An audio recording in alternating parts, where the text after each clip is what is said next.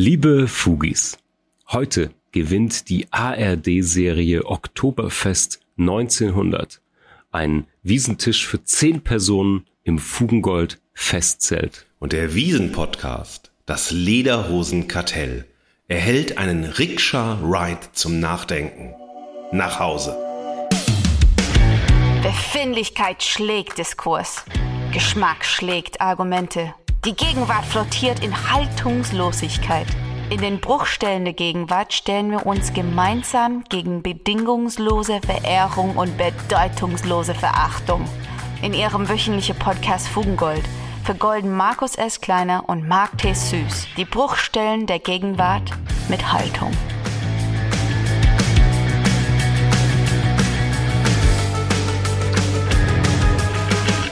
Ja, moi, Fuis. Ja, wir sind ja, zurück. servus. Ja, im Festzelt.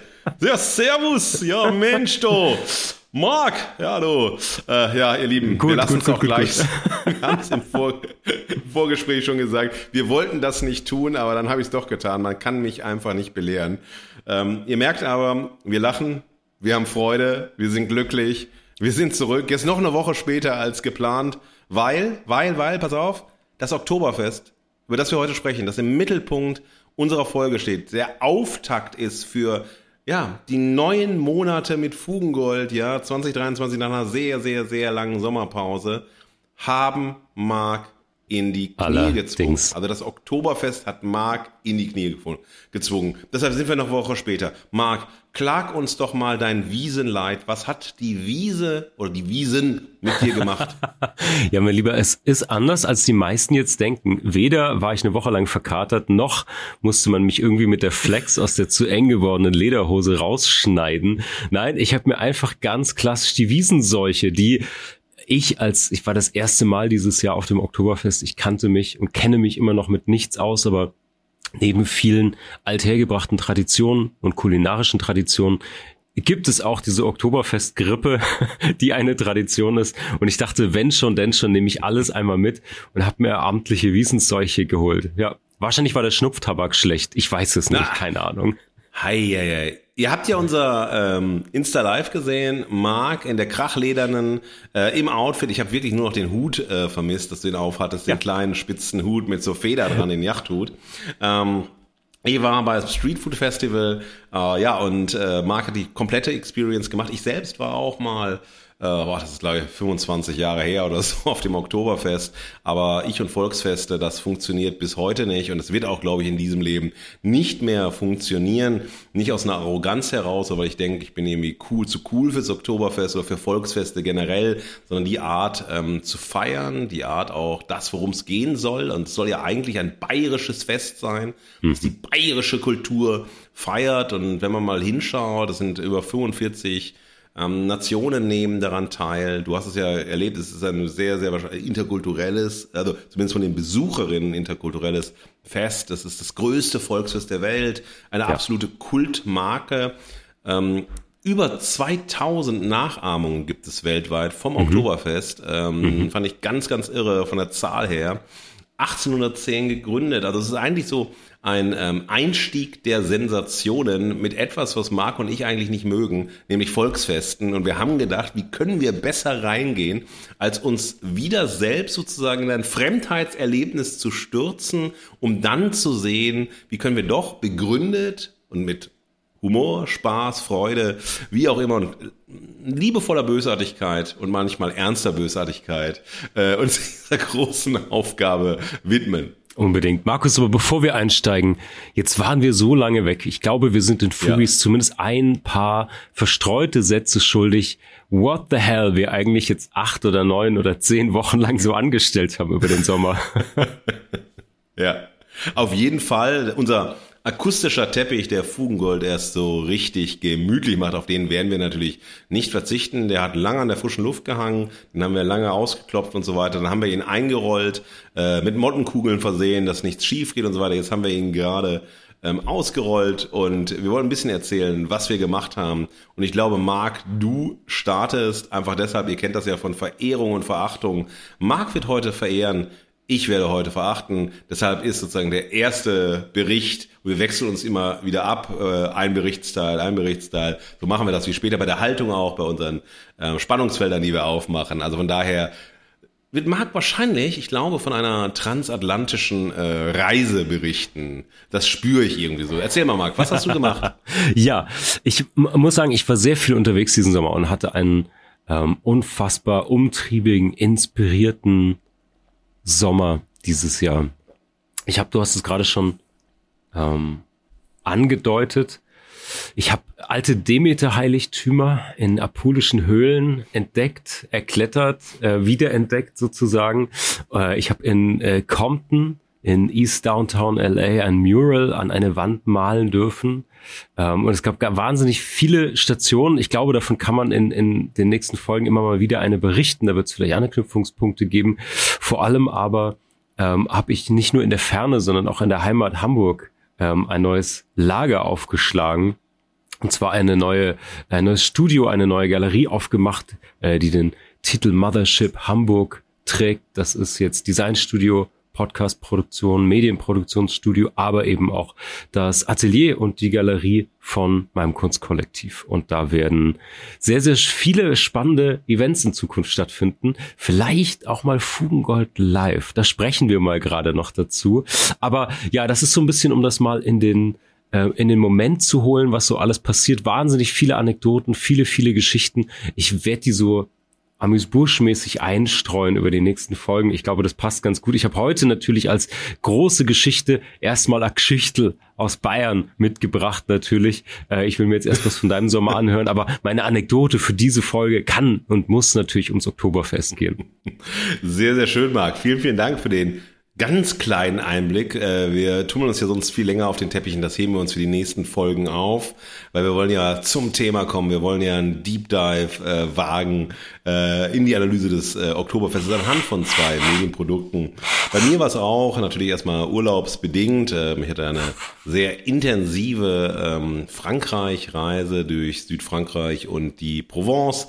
Ähm, das war extrem äh, spannend ähm, zu beobachten, wie eine Stadt wie Marseille, ähm, das war eines der Highlights dieser Reise, eine ähm, fast komplette Graffiti-Stadt mhm. ist. Also wo auch Graffiti sehr ähm, erlaubt ist, gewünscht ist und so weiter. Man sieht eine sehr ähm, fordernde Stadt, eine sehr ähm, vielfältige, aber auch düstere Stadt, äh, durchaus düster, ähm, in ganz bunten Farben. Und das dann tags, nachts, morgens, mittags. Also das ist ein total spannendes Erlebnis, wenn ähm, durch das Graffiti und durch die Street Art, durch die Urban Art eine ähm, Stadt in der Stadt gebaut wird und sich einfach Gebäude, auch historische Gebäude verändern, wenn äh, Straßenzüge so, das, also wenn man irgendwie langläuft, es war sehr heiß und äh, dann ist man so ein bisschen eh so ein bisschen dösig im Kopf und ähm, man läuft lang und irgendwie kriegst du das Gefühl, oder haben wir das Gefühl bekommen dann beim Zuschauen, dass sich die Graffitis bewegen.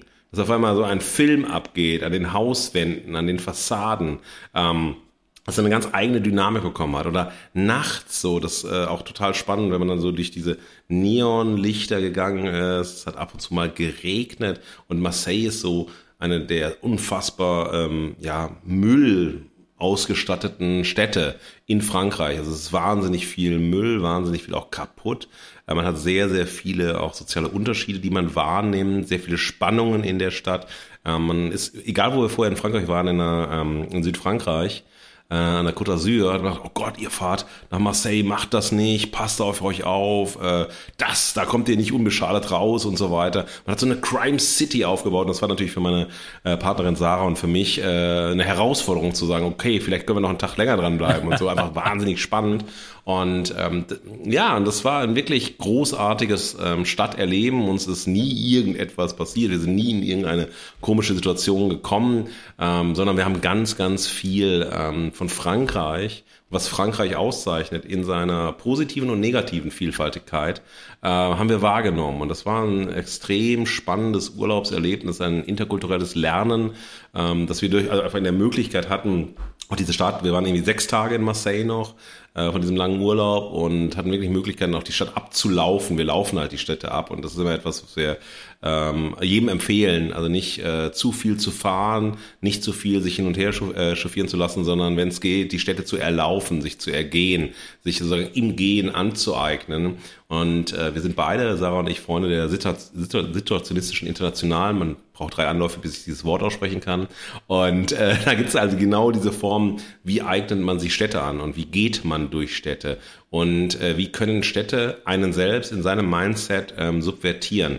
Und das war eine wahnsinnig spannende äh, Erfahrung, die im Sommer stattgefunden hat, die auch noch sehr nachgewirkt hat, auch auf der ähm, Art, wie ähm, ich jetzt nochmal anders wo ich schon so ewig in Berlin bin, Berlin erlebe und auch nochmal auf andere Dinge achte und so weiter. Und das ist ein ganz äh, spannendes, ganz tolles Erlebnis gewesen oder ein Langerlebnis gewesen mit verschiedensten Facetten, ähm, die auch von verschiedensten rassistischen Erlebnissen geprägt waren. Ähm, sehr unerwartet, sehr erschreckend und so weiter. Das werde ich nochmal auch, so wie du die Geschichten aus LA, so oder nochmal in anderen Folgen, die wir haben werden, äh, werde ich das in der passenden Situation dann äh, berichten. Und das war sehr, sehr interessant. Das andere, ich bin 50 geworden, das war nicht interessant.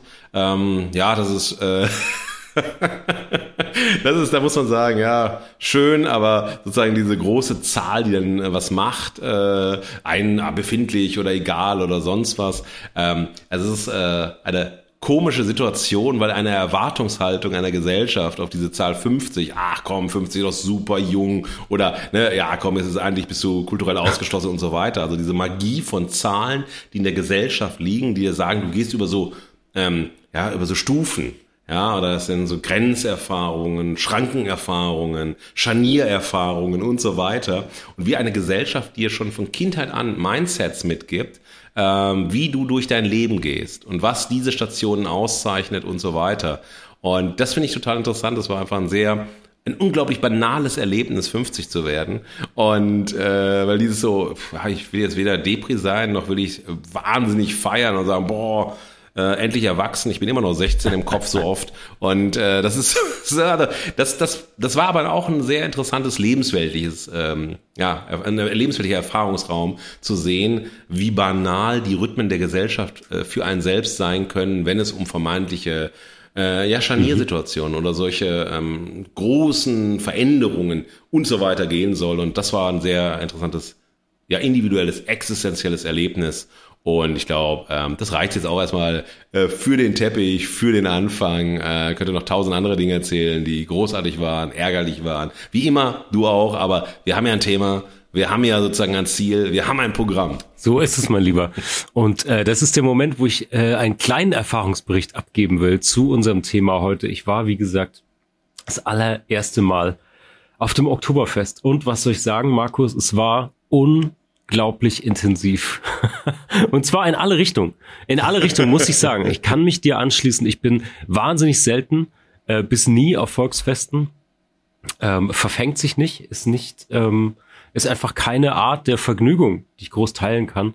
Diesmal war es was anderes. Ich habe äh, sehr, sehr liebe Menschen, die mir sehr nahe stehen, die haben mich eingeladen auf dieses Oktoberfest. Das ist auch der Grund, warum ich dort war, neben der intensiven Fugengold-Recherche natürlich. Ähm, aber das hat alles verändert, den Zugang verändert, den Blickwinkel verändert, die Haltung, mit der ich auf dieses Fest draufgelaufen bin. Ich habe ja teilweise in München studiert. Es gab da auch Overlaps von der Zeit, wo ich in München war, wo auch Oktoberfest gewesen wäre. Ich habe natürlich einen weiten Bogen drum gemacht, weil ich keine keinen Bezug dazu hatte und natürlich nur die Plastik-Lederhosen, Trash-Version davon kenne, die dir halt im äh, ja in der U-Bahn irgendwie entgegengestolpert. Diesmal alles komplett anders. Ihr habt es vielleicht im Insta Live gesehen. Ich habe mir von lieben Bekannten ähm, den, das komplette Outfit geliehen Lederhose, Hemd, bis hin zu diesen unsäglichen Haferl-Schuhen. Äh, Haferl heißt, glaube ich, übersetzt so viel wie kleine Tasse oder so. Das ist so eine Art Hobbit-Schuh. Man kann es nicht anders sagen. Es verändert alles. Also, wenn Lars Eidinger über die Schuhe, die seine Rolle äh, prägen, spricht, schau dort an die Fugengold-Folge davor, dann haben auch die Haferl-Schuhe mich komplett verändert in meinem, in meinem Dasein eigentlich. Naja, wie ist dieser Tag abgelaufen? Okay. Äh, Samstag früh, traditioneller Start, Weißwurstfrühstück. Gibt's erstmal gar nichts. Fantastisch. Brezen, Laugenwaren, alles super. Ja, und dann bin ich in dieser geliehenen Tracht irgendwie über dieses Volksfest gelaufen, tagsüber. Wir hatten einen sehr kleinen Menschen mit in dieser Gruppe, ähm, was das Ganze nochmal erleichtert hat, weil du einen anderen Blickwinkel einnehmen konntest, nämlich so das Staunen von jemandem, der sehr klein ist noch und das auch mit viel Begeisterung wahrnehmen kann. Das hat tagsüber auf jeden Fall den Blickwinkel geändert, weil es war, es war ein Samstag, es war okay, es war nicht ganz so unfassbar voll, was meine größte Sorge immer ist und war, egal ob es um große Festivals geht, Menschenaufläufe und ähnliches. Ähm, mein ähm, Ärgstes ist immer, wenn es zu eng wird. Da habe ich ganz, ganz große Probleme damit eigentlich. Und das ging ja, aber tagsüber. Ja. Und dann hat man wirklich alles mitgenommen. War an Schießständen, kandierten Früchten, Geisterbahnen, Achterbahnen. Äh, ich habe ein kleines Fugengold live gemacht. Ähm, Süßkram, Wurst essen. Alles gut, alles gut. Das war nicht mein Jam sozusagen, aber das war irgendwie ein gemütlicher Tag auf einem Volksfest. Es gibt andere Vibes, man, wenn man in Hamburg lebt, läuft man über diesen Dom, den gibt's zweimal im Jahr, ist auch so eine Art mit Fahrgeschäften, Essen aufgebauter Jahrmarkt. Und man merkt den Unterschied aber deutlich, weil es was anderes bedeutet dort den Leuten. Und visuell, stark visueller Mensch, wisst ihr ja, wenn alle uniformiert sind, macht das was mit diesem Setting. Also es sind absurde Bilder. Auch später abends erzähle ich gleich, wenn du in diesem Zelt sitzt und du hast unter dir irgendwie 5000 Leute und die haben alle im Grunde eine Art Uniform an. Das ist eine seltsame Veränderung von der, von der Stimmung. Ähm, es wird verändert sich in so eine kollektive Masse und es wird spooky, es wird teilweise, man versteht, warum man sich drin verlieren kann, aber es ist auch ein bisschen spooky. Naja, und abends dann war ich eingeladen in eines dieser riesigen Bierzelte, saß auf dem Balkon und habe runtergeschaut. Ähm, ich saß im Schorf-Festzelt im Bräurosel oder Braurösel. Asche auf mein Haupt, ich weiß es nie genau. Auf jeden Fall halte ich fest, dieses Zelt, du, ich hatte eine wahnsinnig, ähm, vielleicht auch durch den Medienkonsum für diese Folge ähm, von der Retro-Show Oktoberfest 1900 verblendetes Bild. Ich dachte ein gemütliche Festzelte. Das Ding hat eine Firsthöhe von 15 Metern. Das ist das höchste Zelt auf der Wiesen und fast 8250 Personen. Die sind natürlich verteilt. Es gibt einen Außenbereich, es gibt einen Biergarten, es gibt diesen Innenbereich. Aber ich weiß nicht, ob ich dir das äh, Footage geschickt habe. Ich schick dir das mal. Wir saßen dann auf diesem Balkon auf der kurzen Seite des Zelts und dann schaust du runter in eine Masse von, ich weiß nicht, vier, fünftausend Leuten. Wie gesagt, alle sozusagen uniformiert in Lederhosen, in Dirndeln, in der Mitte diese Blaskapelle. Und äh, Wahnsinns-Marketing-Gag übrigens, werde ich mir merken, für eigene Spirituosen-Ideen. alle zehn Minuten sagt die Band an, wann Orns zwei, drei Xuffer getrunken werden soll und so. Und es, wie gesagt, und dann verfängt sich das. Und das ist der Moment, wo es auch für mich sehr ambivalent wurde, weil wenn du in dem Mikrokosmos deines Tisches bliebst, hattest du sehr, sehr leckeres, bekömmliches Bier, fantastisches Essen. Ich muss mich dazu bekennen, das ist mein Guilty Pleasure. Bayerisches Essen ist unfassbar geil. Würde ich da leben, wäre ich 80 Kilo schwerer. Ähm, und du hast eine wahnsinnig coole Zeit mit diesen Menschen an deinem Tisch, weil es sehr, ja, es ist sehr intensiv. Das ist irgendwie wie in einer sehr großen, lauten Bar. Du unterhältst dich darüber. Ähm, man hat sehr, sehr viele Gesprächsanlässe, auch interkulturelle, kleine Brücken schlagen zwischen Hamburg, wo auch immer und Bayern eben. So, und dann, sobald du aber diesen Mikrokosmos deines Tisches verlässt, dann wird es wahnsinnig anstrengend. Und das war auch was, was mich sehr überfordert hat dann teilweise, weil du dann einfach in diese Masse reingehst von Leuten, die so lattenstramm sind um halb acht. Jetzt müssen wir nicht über dieses alte Thema sprechen, ja, ja, Alkohol und äh, äh, wie ist das und wie findet man das und so weiter und so fort. Aber es ist schon, es ist schon harter Konsum und ich schaffe es eben nicht oder mir ist es nicht gelungen, bei diesem Besuch Teil dieser Masse zu werden. Im Mikrokosmos dieses Tisches, den wir hatten, das war unfassbar schön, Wahnsinn. Aber sobald du aus dieser Bubble irgendwie raus bist, ähm, ja, dann hast du irgendwie 14 Euro Maß Bier, alles sehr, sehr teuer auch für die Leute da, um sich auf, auf Level zu halten. Ich würde sagen, so ein Wiesenbesuch kostet sich mindestens 150 Euro, wenn du einen Tag mhm. da verbringen willst, mindestens. Ähm, wahrscheinlich mehr. Und äh, ja, ich wurde dann nicht Teil von diesem Kollektiv leider. Wie gesagt, der Mikrokosmos fantastisch, aber ansonsten war es auch eine ich habe viel Provokation erlebt. Du hast ja gerade schon angedeutet, es ist natürlich international, interkulturell, ein Stück weit auch, aber es ist natürlich ein bayerisches Fest Mir san mir. Wir haben wahnsinnig viele ähm, viel national, regional Stolz zur Schau getragen mit manchmal traditionellen kleinen Signiers und Wappen und Ansteckern, manchmal auch mit T-Shirts mit altdeutscher Schrift drauf und so. Ähm, Und es wird dann schon auch ein bisschen ruppig später, da wird gerempelt, gestoßen, da gibt's ja Prügelei, da wird irgendwie ähm, Andreas Gabalier, Helene Fischer, es läuft Laila, es laufen Indianer-Songs. Also es rutscht irgendwann extrem ab mhm. in einen Bereich, den ich dann auch nicht mehr ausblenden kann, mhm. egal wie viel Maß du mhm. hast. Ähm, da guckst du runter in die Masse, ähm, was da so abgeht. Da wird natürlich äh, ja, Hieronymus Bosch-artig, wie ein lebendes Gemälde wird da unten äh, der Sündenpfuhl abgefeiert. Da rutschen auch mal schlechte Parolen oder ein Hitlergruß raus. Es ist schon sehr, sehr, sehr ambivalent für mich, auf diesem Fest zu sein. Was nicht heißt, Shoutout an die Gruppe, mit der ich da war. Ihr seid super, super toll. Es hat großen Spaß gemacht trotzdem. Aber ich kann nicht aufgehen in dieser Seligkeit, die als Tradition oder als, als ähm, Erzählung für die Wiesen ursprünglich so vor sich hergetragen wird. Die passiert nicht. Dafür passiert zu viel Schlager, zu viel Sachen, die für mich politisch nicht in Ordnung sind und einfach zu viel Sauferei, so, weißt du. Und ja, deswegen, also das war so mein kleiner C im kalten Wasser zu dem, was wir heute ja auch besprechen wollen.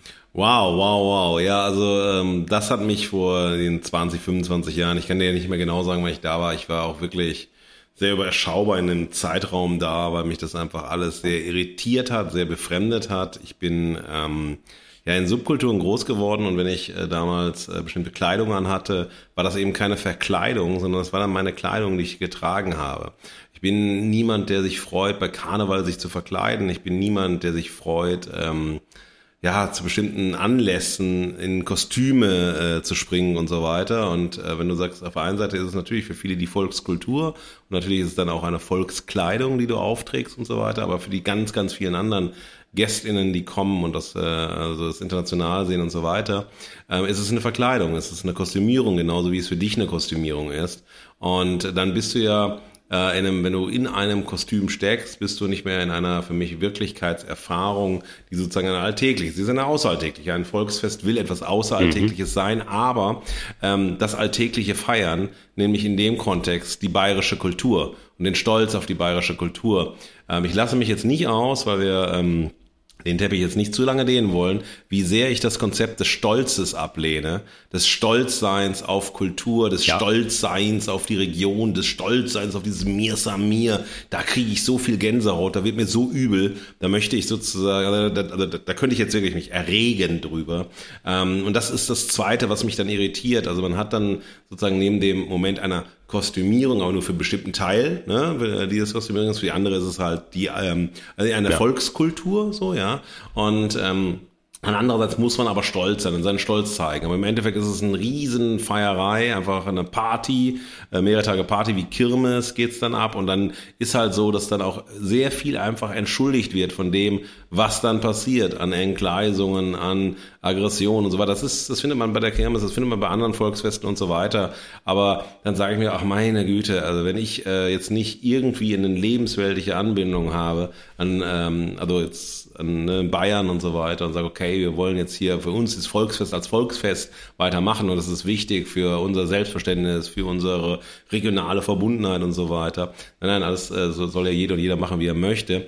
Aber ähm, in solchen Kontexten kommt natürlich auch eine kollektive Gesinnung heraus oder kommen sehr viele Momente heraus, die ähm, zeigen, ja.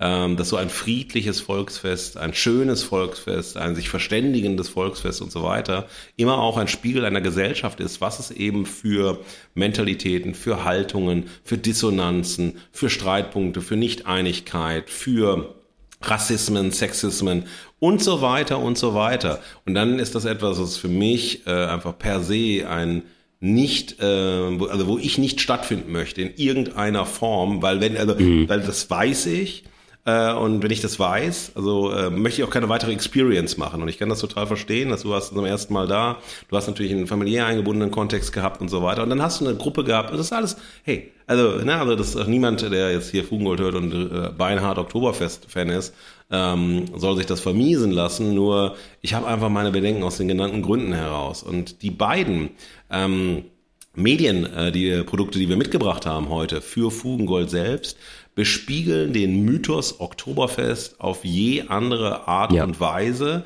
Ähm, aber in beiden, in beiden Produkten bleibt letztlich das Gute zurück. egal wie kritisch was ist, egal wie kontrovers was inszeniert ist. Ähm, es ist, es ist, ähm, es ist gut und es ist gut, dass es so ist. Hauptsache, wir haben auch mal darüber geredet, dass es irgendwie äh, kritische Momente gab. Und das ist so, so ein Aspekt, das war für uns mhm. wichtig als Connex, wenn wir uns diesem Thema zuwenden, wir beide, die sehr distanziert sozusagen zu dem Fest selbst sind, wir erfolg, äh, erforschen keine oder ich erforsche keine Volksfeste, du bist sozusagen auch nicht in deinem Business, ähm, äh, hast keine AuftragsgeberInnen, die sozusagen, ja, nein, ja, also na, insofern sind wir nicht involviert ja, ja, und wir haben diese beiden äh, Medien, also Medienprodukte, die wir ausgewählt haben, nicht Oktoberfest 1900, die ARD-Serie und die Studio Bummens Produktion, das äh, Lederhosenkartell, haben wir ausgewählt ausgewählt, weil wir beide erstmal rangegangen sind, okay, wie wird dieses äh, größte Volksfest der Welt, wie wird das medialisiert, wie wird das medial repräsentiert, wie wird das diskutiert? Wir haben einerseits eine fiktionale Serie, da werden wir gleich noch drüber sprechen, in der Verehrung, ähm, wie fiktional, wie nicht fiktional und so weiter. Und wir haben ein vermeintlich, und ich betone das äh, nochmal sehr deutlich, ein vermeintlich journalistisches Format, was es eben nicht ist am Ende, darauf werden wir kommen, mit dem Lederhosenkartell von Studio Bummens, die wieder etwas machen, was Studio Bummens sehr, sehr oft macht. Das war auch etwa beim Lubi-Podcast, den wir sehr stark ähm, kritisiert haben. Sie eventisieren Zeitgeschichte unter dem Deckmantel des Journalismus und berichten einfach Crime-Geschichten oder so Sensationen, Sensationen. Sie machen so eine auditive Boulevardzeitung ja. auf, die sie als Spitzenjournalismus präsentieren. Und ähm, naja, das hat uns beide ähm, also einfach mal einerseits mitgenommen, um zu sehen, wie macht man es und andererseits sozusagen in unserer Kritikhaltung, in unserer kritischen Auseinandersetzung auch nochmal in einer vielleicht Skepsis gegenüber Volksfesten verstärkt, weil die Aspekte, die rausgestellt werden, sind eigentlich die Aspekte, die ja, die unguten sind oder die unschönen sind oder die, sagen wir, die dunklen Seiten dieser fröhlichen Festkultur und dieser traditionsreichen ja. Festkultur sind. Und deshalb wollten wir lernen, wir wollten sehen, wir wollten uns nochmal auf eine Reise mitnehmen lassen, die wir beide zumindest einmal dieses Volksfest, an diesem Volksfest teilgenommen haben, aus je unterschiedlichen Empfindungen und Gründen heraus. Und ja. Ich war, ich war ja viel unterwegs, auch an deutschen Bahnhöfen und Flughäfen mhm. und in den Kiosken. Und da habe ich ein ähm, goldenes Pfui für uns äh, gefunden. Und zwar, es gibt ein Magazin, die 100 Fakten-Reihe oh. vom Hehl Verlag. Ähm, und es gibt die 100 Fakten-Reihe jetzt zu Till Lindemann. Natürlich. Kurz Lindemann ja. auf dem Titel genannt, Sänger und Frontmann der Band Rammstein. Ich glaube, wir wissen alle, was in den letzten Monaten an Skandalen und Gerüchten und Themen um ihn und diese, diese Band stattgefunden hat. Natürlich, wie das jedes gute Medienformat macht, scheinbar ein willkommener Anlass, um Sondersendungen, Podcast-Reihen und natürlich jetzt auch so eine Art, ich weiß gar nicht, wie man das am besten bezeichnet? Ist das so eine Art Fibel? Ist das so eine Art Lexikon? Also ja. es ist ja, es, ich weiß auch nicht, 100 Fakten. Ich möchte ganz kurz ähm, den Promotext dazu, der für uns hier natürlich kein Promo, sondern ein Anti-Promotext sein soll, vorlesen. Die Tatsachen hinter den Gerüchten, sein Aufstieg mit Rammstein und viele weitere Themen. So der Text zum Bewerben dieses Blättchens. Till Lindemann ist derzeit in aller Munde, bei aller Medienpräsenz, aber dennoch die große Unbekannte geblieben, der sein Privatleben vor der Öffentlichkeit abschirmt. Michael Fuchs-Gamböck und Jens-Uwe Berndt, zwei renommierte Musikjournalisten, spüren dem Phänomen Lindemann nach, dem Entertainer, der so viele Attribute vereint, Enfant terrible, Sex Maniac, Womanizer, Anarcho-Freak und spießiger Familienvater. Sorry, ich wollte es vorlesen, ohne zu lachen, aber oh Gott, wer kennt es nicht? Also ich sag Sex Maniac 18 Mal am Tag, äh, diese, diese vielen bekannten, berühmten Attribute. Ja, ja. Naja, auf jeden Fall geht's darum, 100 Fakten rund um den Rammstein-Frontmann räumen mit Spekulationen und Gerüchten auf und schaffen Transparenz. Natürlich, Oha. Natürlich. Also ein ganz, ganz großes journalistisches ähm, investigatives Versprechen, was hier gegeben wird. Ähm, dazu muss man sagen, ich habe geguckt, wer das ist, was da passiert. Man muss dazu sagen, dieser ähm, Verlag, äh, kein großer Hehl, äh, Hehl Verlag, ähm, legt auch gleich nach. Im November wird direkt die inoffizielle Rammstein-Biografie dann veröffentlicht. Das ist ein toller Teaser dafür wahrscheinlich.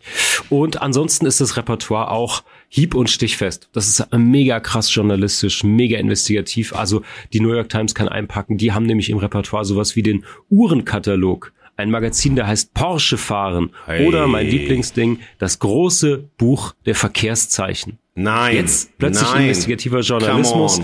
Ähm, sicher, äh, ja, sicher die beste Adresse, um so ein kontroverses und gesellschaftspolitisch brisantes Thema transparent und äh, ja gehaltvoll aufzuarbeiten. Wenn du jetzt fragst, nein, ich habe es natürlich nicht gelesen, ich habe reingeschaut in der Buchhandlung.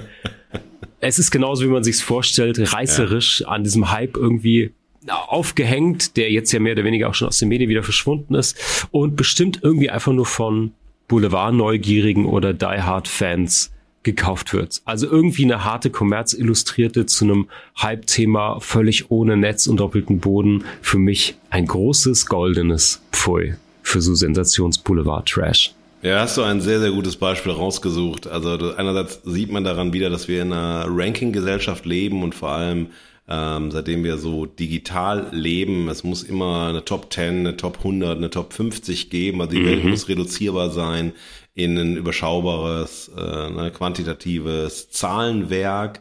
Äh, und andererseits muss es natürlich skandalisiert sein, klar. Also, es, äh, die Medien leben immer schon ja. von Skandalen. Das ist jetzt nichts Neues, das ist nichts äh, Ungewöhnliches. Aber natürlich war es ja absehbar, ähm, dass aus diesem Thema äh, aus dieser Kontroverse heraus äh, erstmal Skandalisierung, Sensationalisierung, Boulevardisierung folgen und eine wirklich differenzierte Ausarbeitung, die es auch gibt, also nur wenn man themenbezogen, ähm, dass die sozusagen in den Hintergrund äh, tritt und dass das ist das, was anscheinend gelesen werden will. Und auch das ist wiederum Medien als Spiegel der Gesellschaft das findet seine LeserInnen und das findet Menschen, die das äh, begeistern, geifern, sich anschauen und so weiter und dann sagen, boah, jetzt haben wir es genommen und dann hat man Schlagworte, ja, die reichen aus. Sex Maniac ist natürlich ein Schlagwort, da verkaufst du dann nochmal äh, tausend Exemplare mehr und so wird der Diskurs ja. über Schlagworte und über die Lust an der Sensation und der Sensationalisierung ähm, ja, also wird dann hier verkauft, wird alles sozusagen kommerzialisiert, als Ware dargeboten, mhm. Informationsfluss gegen Null gehen. Wahrscheinlich alles, was man selber googeln kann, steht in diesem total investigativen Magazin. Ähm, und dann, was natürlich auch wahrscheinlich sehr hohes äh, Honorar hatte für die beiden äh, Journalisten, äh, weil man ne, kalkuliert hat, also 100.000 verkauft das doch bestimmt locker. Ja, also, oder, ja, also so ein Thema muss doch eigentlich so äh, sein. Wird es nicht verkauft haben, 100.000, aber ähm, ja, also so wird's hochgejazzt. Und ähm, es ja. ist eine also wenn man sieht, worum es geht und welche Themen auf dem Spiel stehen, und wir reden jetzt ja klar, es ist ja biografisch angelegt und also seit schon, ne, wenn man dann auch, ich bin mal gespannt, ob da die Skeptiker drin gestanden haben und so weiter, die erste Band sozusagen, noch aus dem ehemaligen DDR-Kontext, dieser Punk-Band und so weiter, bevor dann überhaupt Rammstein entstanden ist. Äh, ob das alles eine große Rolle spielt oder ob das sehr fokussiert ist auf die aktuelle Auseinandersetzung. Aber ganz zu Recht, du hast es mir geschickt, ähm, ich habe es mir angesehen, also auch wie du bin ich durchgeblättert und äh, habe mal ne, ein bisschen rangezoomt, also rangelesen und das ist einfach so, es hat ein Inhaltsgehalt ist gegen Null gehend und äh, Sensationsgehalt gegen 5000 gehend. Ja. Das reicht dann. Hast du gehört? Ja. Hast du schon gewusst? Meine Güte. Das glaubst du doch nicht. Und das ist sozusagen der Journalismus, der einfach nur eine Gefühlsmassage bietet, damit man dann, ähm, mhm. naja, äh, Gefühlstöne äußern kann und so, was so Louis Defonet mäßig wie die ne, außerirdischen Kohlköpfe. Oh! Oh, uh, so Louis Defonet, der ja onomatopoetisch, äh, ja, der ja. des Humors lebt. Ja. Und das ist dann ein Journalismus, der onomatopoetisch massieren will. Und dazu sagen wir Pfui, dazu sagen wir Nein. Wir sagen jetzt aber auch, verdammt nochmal, weg von dem Smalltalk, weg von ähm, dem Pfui, hin in die Fakten. Weil wir sind ein faktenorientierter Podcast. Fakten, Fakten, Fakten. Wir haben auch drei Kategorien. Eins, zwei, drei ist zumindest die Top 3, keine Top 100. Und äh, jetzt reizt. Also lass uns in die Folge einsteigen. Sag den Fugis, worum es genau geht, in welchen Spannungsfeldern wir denken. Und dann gehen wir in die Verehrung. Und ich mache mich schon bereit für die Verachtung.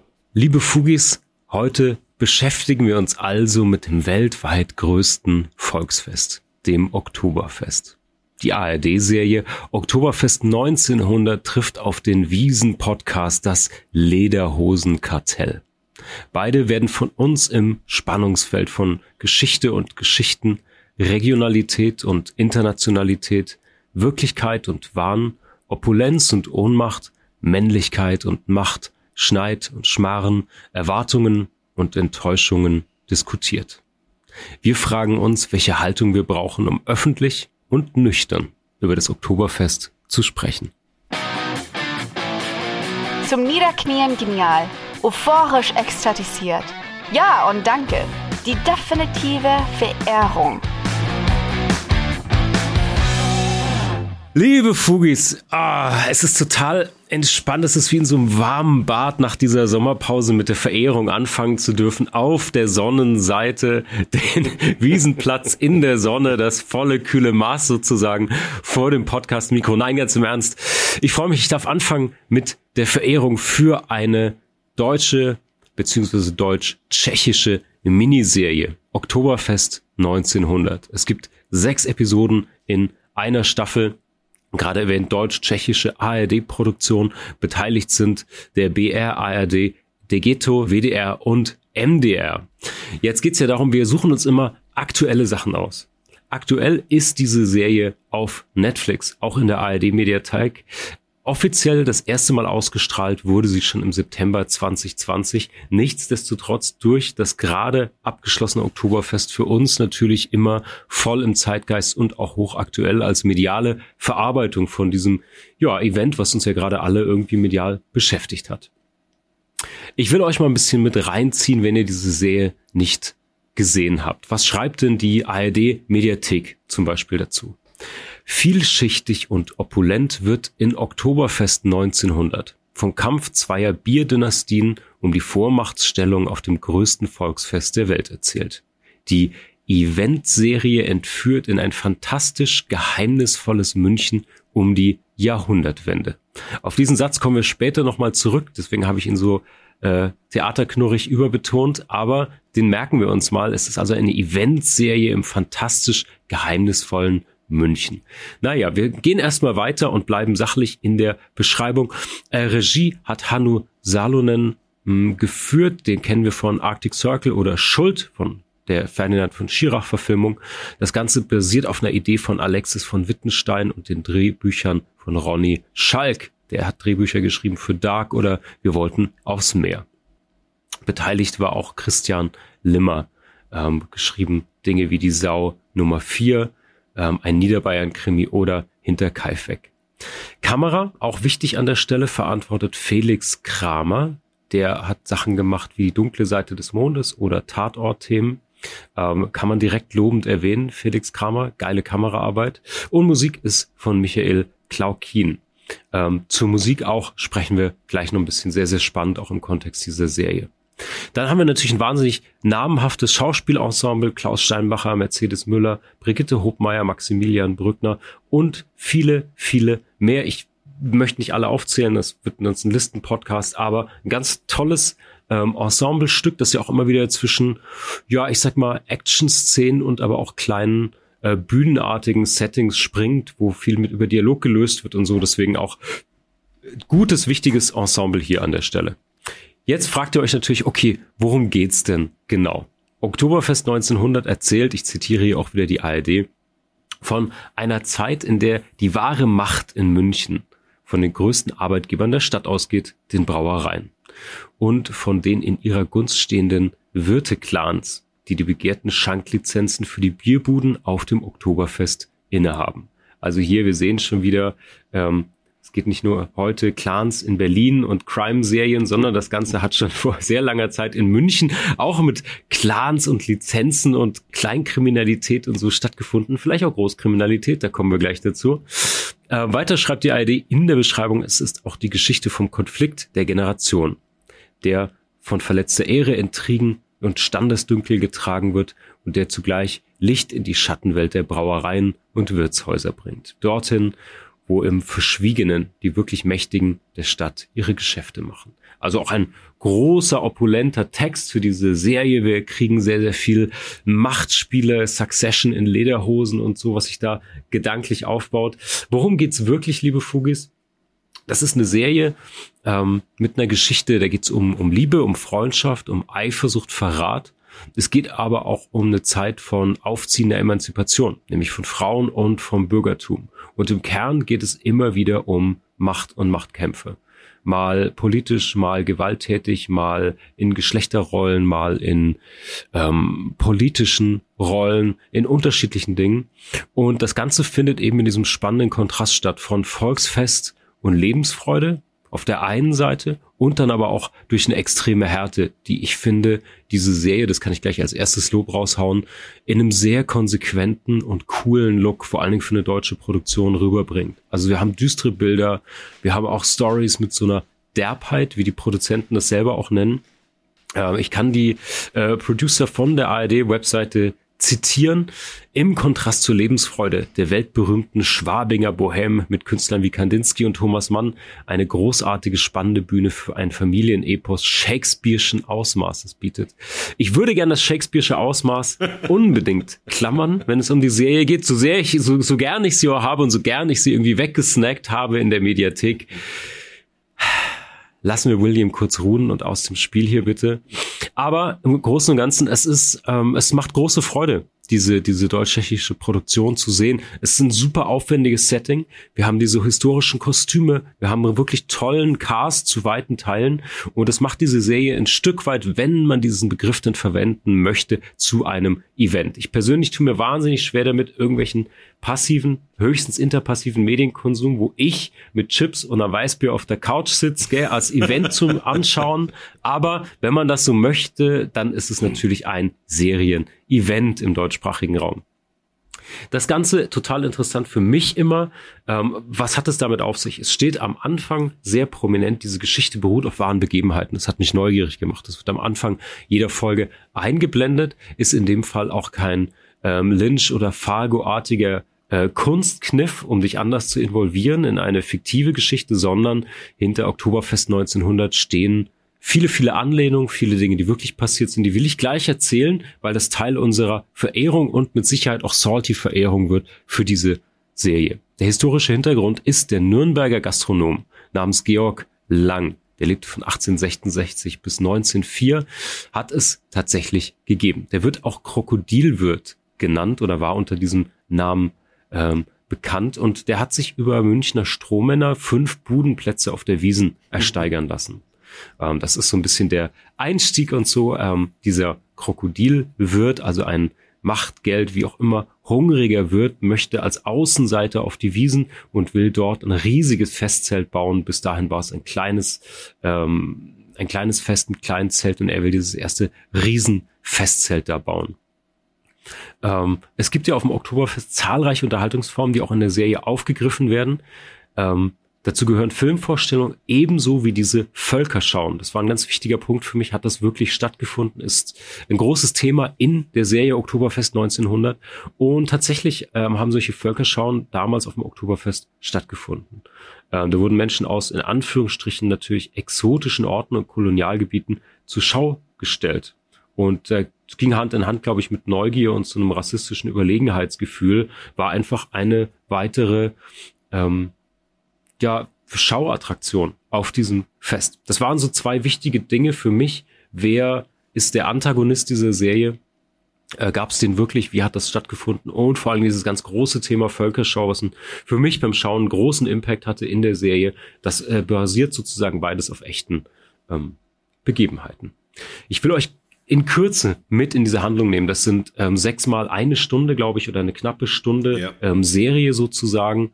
Ähm, viele Verstrickungen, viele kleine ähm, verschachtelte Handlungsstücke und so. Macht Spaß zu schauen, ist mühselig jetzt zu erzählen. Die Handlung in aller Kürze ist, wir sind eben 1900 in München ähm, Kurt Prank ist der Großbauer aus Franken und er hat sich den Kopf gesetzt, auf das Oktoberfest zu expandieren. Prank an der Stelle ist also sozusagen nachempfunden diesem Nürnberger Gastronom, ja. dem Krokodilwirt ja. Georg Lang. Genau, und ähm, er will eben auf dieses Oktoberfest expandieren und dann geraten die Machtverhältnisse in der Stadt so ein bisschen ins Wanken aus den eben genannten Gründen, den äh, Lizenzen von Wirten und ähm, Brauereien als größtem Arbeitgeber und so. Als Auswärtiger darf Prank nämlich eigentlich keine Schanklizenz auf dem Oktoberfest erwerben, geschweige denn dort sein fränkisches Bier ausschenken. Und dann ähm, beginnt Bestechung und Erpressung und Prank ergaunert sich dann eben diese ähm, fünf aneinanderliegenden, damals jeweils maximal 300 Gäste fassenden Wirtsparzellen auf dem Oktoberfest ja. und will daraus so ein größenwahnsinniges Riesenzelt für 6000 Gäste machen. Das ist ein vermessener Plan, äh, natürlich alle gegen ihn, vor allem diese Familienbrauereien, die Traditionsbrauereien und so, ähm, die vor allen Dingen eine dieser ähm, Braufamilien an den Rand der Existenz drängt und irgendwie einen brutalen Überlebenskampf auslöst. Und dann gibt es noch andere, vielleicht Shakespeare-artige ähm, Liebesgeschichten, Verkupplungsgeschichten. Ähm, es gibt noch eine Heirat. Ich will jetzt nicht den ganzen Plot erzählen, zumindest in meiner Verehrung will ich da auch nicht so nah drauf eingehen, sondern auf ein paar ausgesuchte Punkte, die ich gut finde und ein paar, die ich salty finde. Also, wir starten und äh, deswegen auch diese historische Einordnung. Ich fand den Start der Serie extrem stark. Ich habe ähm, wir hatten für diese Folge gesprochen. Ich habe natürlich die äh, Trailer gesehen, die Bilder gesehen aus diesem Fest, diese Kostümstücke. War sehr gespannt, ob es trashig wird, ob es gut wird als deutsche Produktion. Ähm, und dann startet ähm, diese erste Folge, die heißt Division. Ähm, erstmal mit dieser Einblendung, die mich immer sehr, sehr neugierig macht und auch so eine Erwartungshaltung aufbaut. Diese Geschichte beruht auf wahren Begebenheiten. Sind wir ähm, in der Doku sind wir in Jerks, sind wir in Twin Peaks. ähm, ja. Wo sind wir eigentlich? Ne? Und dann sehen wir so eine Art indigenes Ritual. Ähm, die, die äh, ganz, ganz spannend. Wir sind in so einer Nachtsituation. Wir sehen ähm, bis dahin, ohne diesen Kontext, weiß man nicht, um welches, äh, um welche Menschen es sich handelt, um welches Volk, um welches Ritual es sich handelt. Aber dann zieht die Kamera auf und wir sehen, dass dieses Ritual ums Feuer an der Isar stattfindet und dann zieht die Kamera praktisch in so eine totale auf und wir sehen hinten so im Mondschein München. Und das fand ich ein wahnsinnig starkes, gutes erstes Bild, mm, weil es für mich in der Assoziation überhaupt nicht, um jetzt das zu interpretieren oder was der Drehbuchabsichten waren oder so, aber für mich ist wahnsinnig interessant gemacht hat, mh, hm, ja, diese, dieses, ähm, dieses Brauchtum zu sehen, dieses abgeschottete, dieses ah, im Grunde das, wie viele Menschen ja auch das Oktoberfest heute wahrnehmen. Da sind komische Rituale, da sind komische kleine Bräuchtümer, die da stattfinden. Das war ein cooles Spiegelbild dafür. Natürlich weiß man jetzt im Kontext, es geht um die Völkerschau äh, oder für die zur Völkerschau nach München verschleppten SamoanerInnen. Aber für mich irgendwie gleich diesen beißenden Geschmack gehabt, weil ich, wie gesagt, gerade auf dem Oktoberfest war und da immer noch Cowboy und Indianer und andere Songs aus vollem Herzen mitgegrölt werden nach ein paar Maß. Deswegen super interessant für mich ganz persönlich das als Einstiegsszene. Genau, und dann gehen wir durch, durch diese Folgen, spannende Sachen, die einen wirklich auch emotional reinziehen können. Es geht um äh, uneheliche Schwangerschaften und der Versuch der Schwangerschaftsabbrüche. Es geht um Gewalt, um Korruption. Es geht auch um homosexuelle Liebe und um viele Themen, die eigentlich auch in der Jetztzeit noch verortet sind und die jetzt total brisant und, und relevant sind heute. Bevor wir in die Motti gehen und in eine Analyse, wie immer, meine Meinung. Ihr wisst, Fugis, die tut nichts zur Sache, aber wir lassen sie trotzdem uh. immer hier. Ähm, ja, ja, ja, ich bin auf deine persönliche Meinung gespannt gleich. Ich finde, vom Look and Feel ist das eine sehr beeindruckende deutsche Produktion für mich. Und zwar, die hat so eine Art Textur, die total spannend ist. Und das liegt für mich am Set, an den Kostümen, ähm, an der, ja, auch an, an der Kamera und so, aber vor allen Dingen an der Inszenierung, die finde ich total rund. Also nicht nur Special Effects, sondern auch wirklich was an Sets vorhanden war, war ja nicht alles in München gedreht tatsächlich.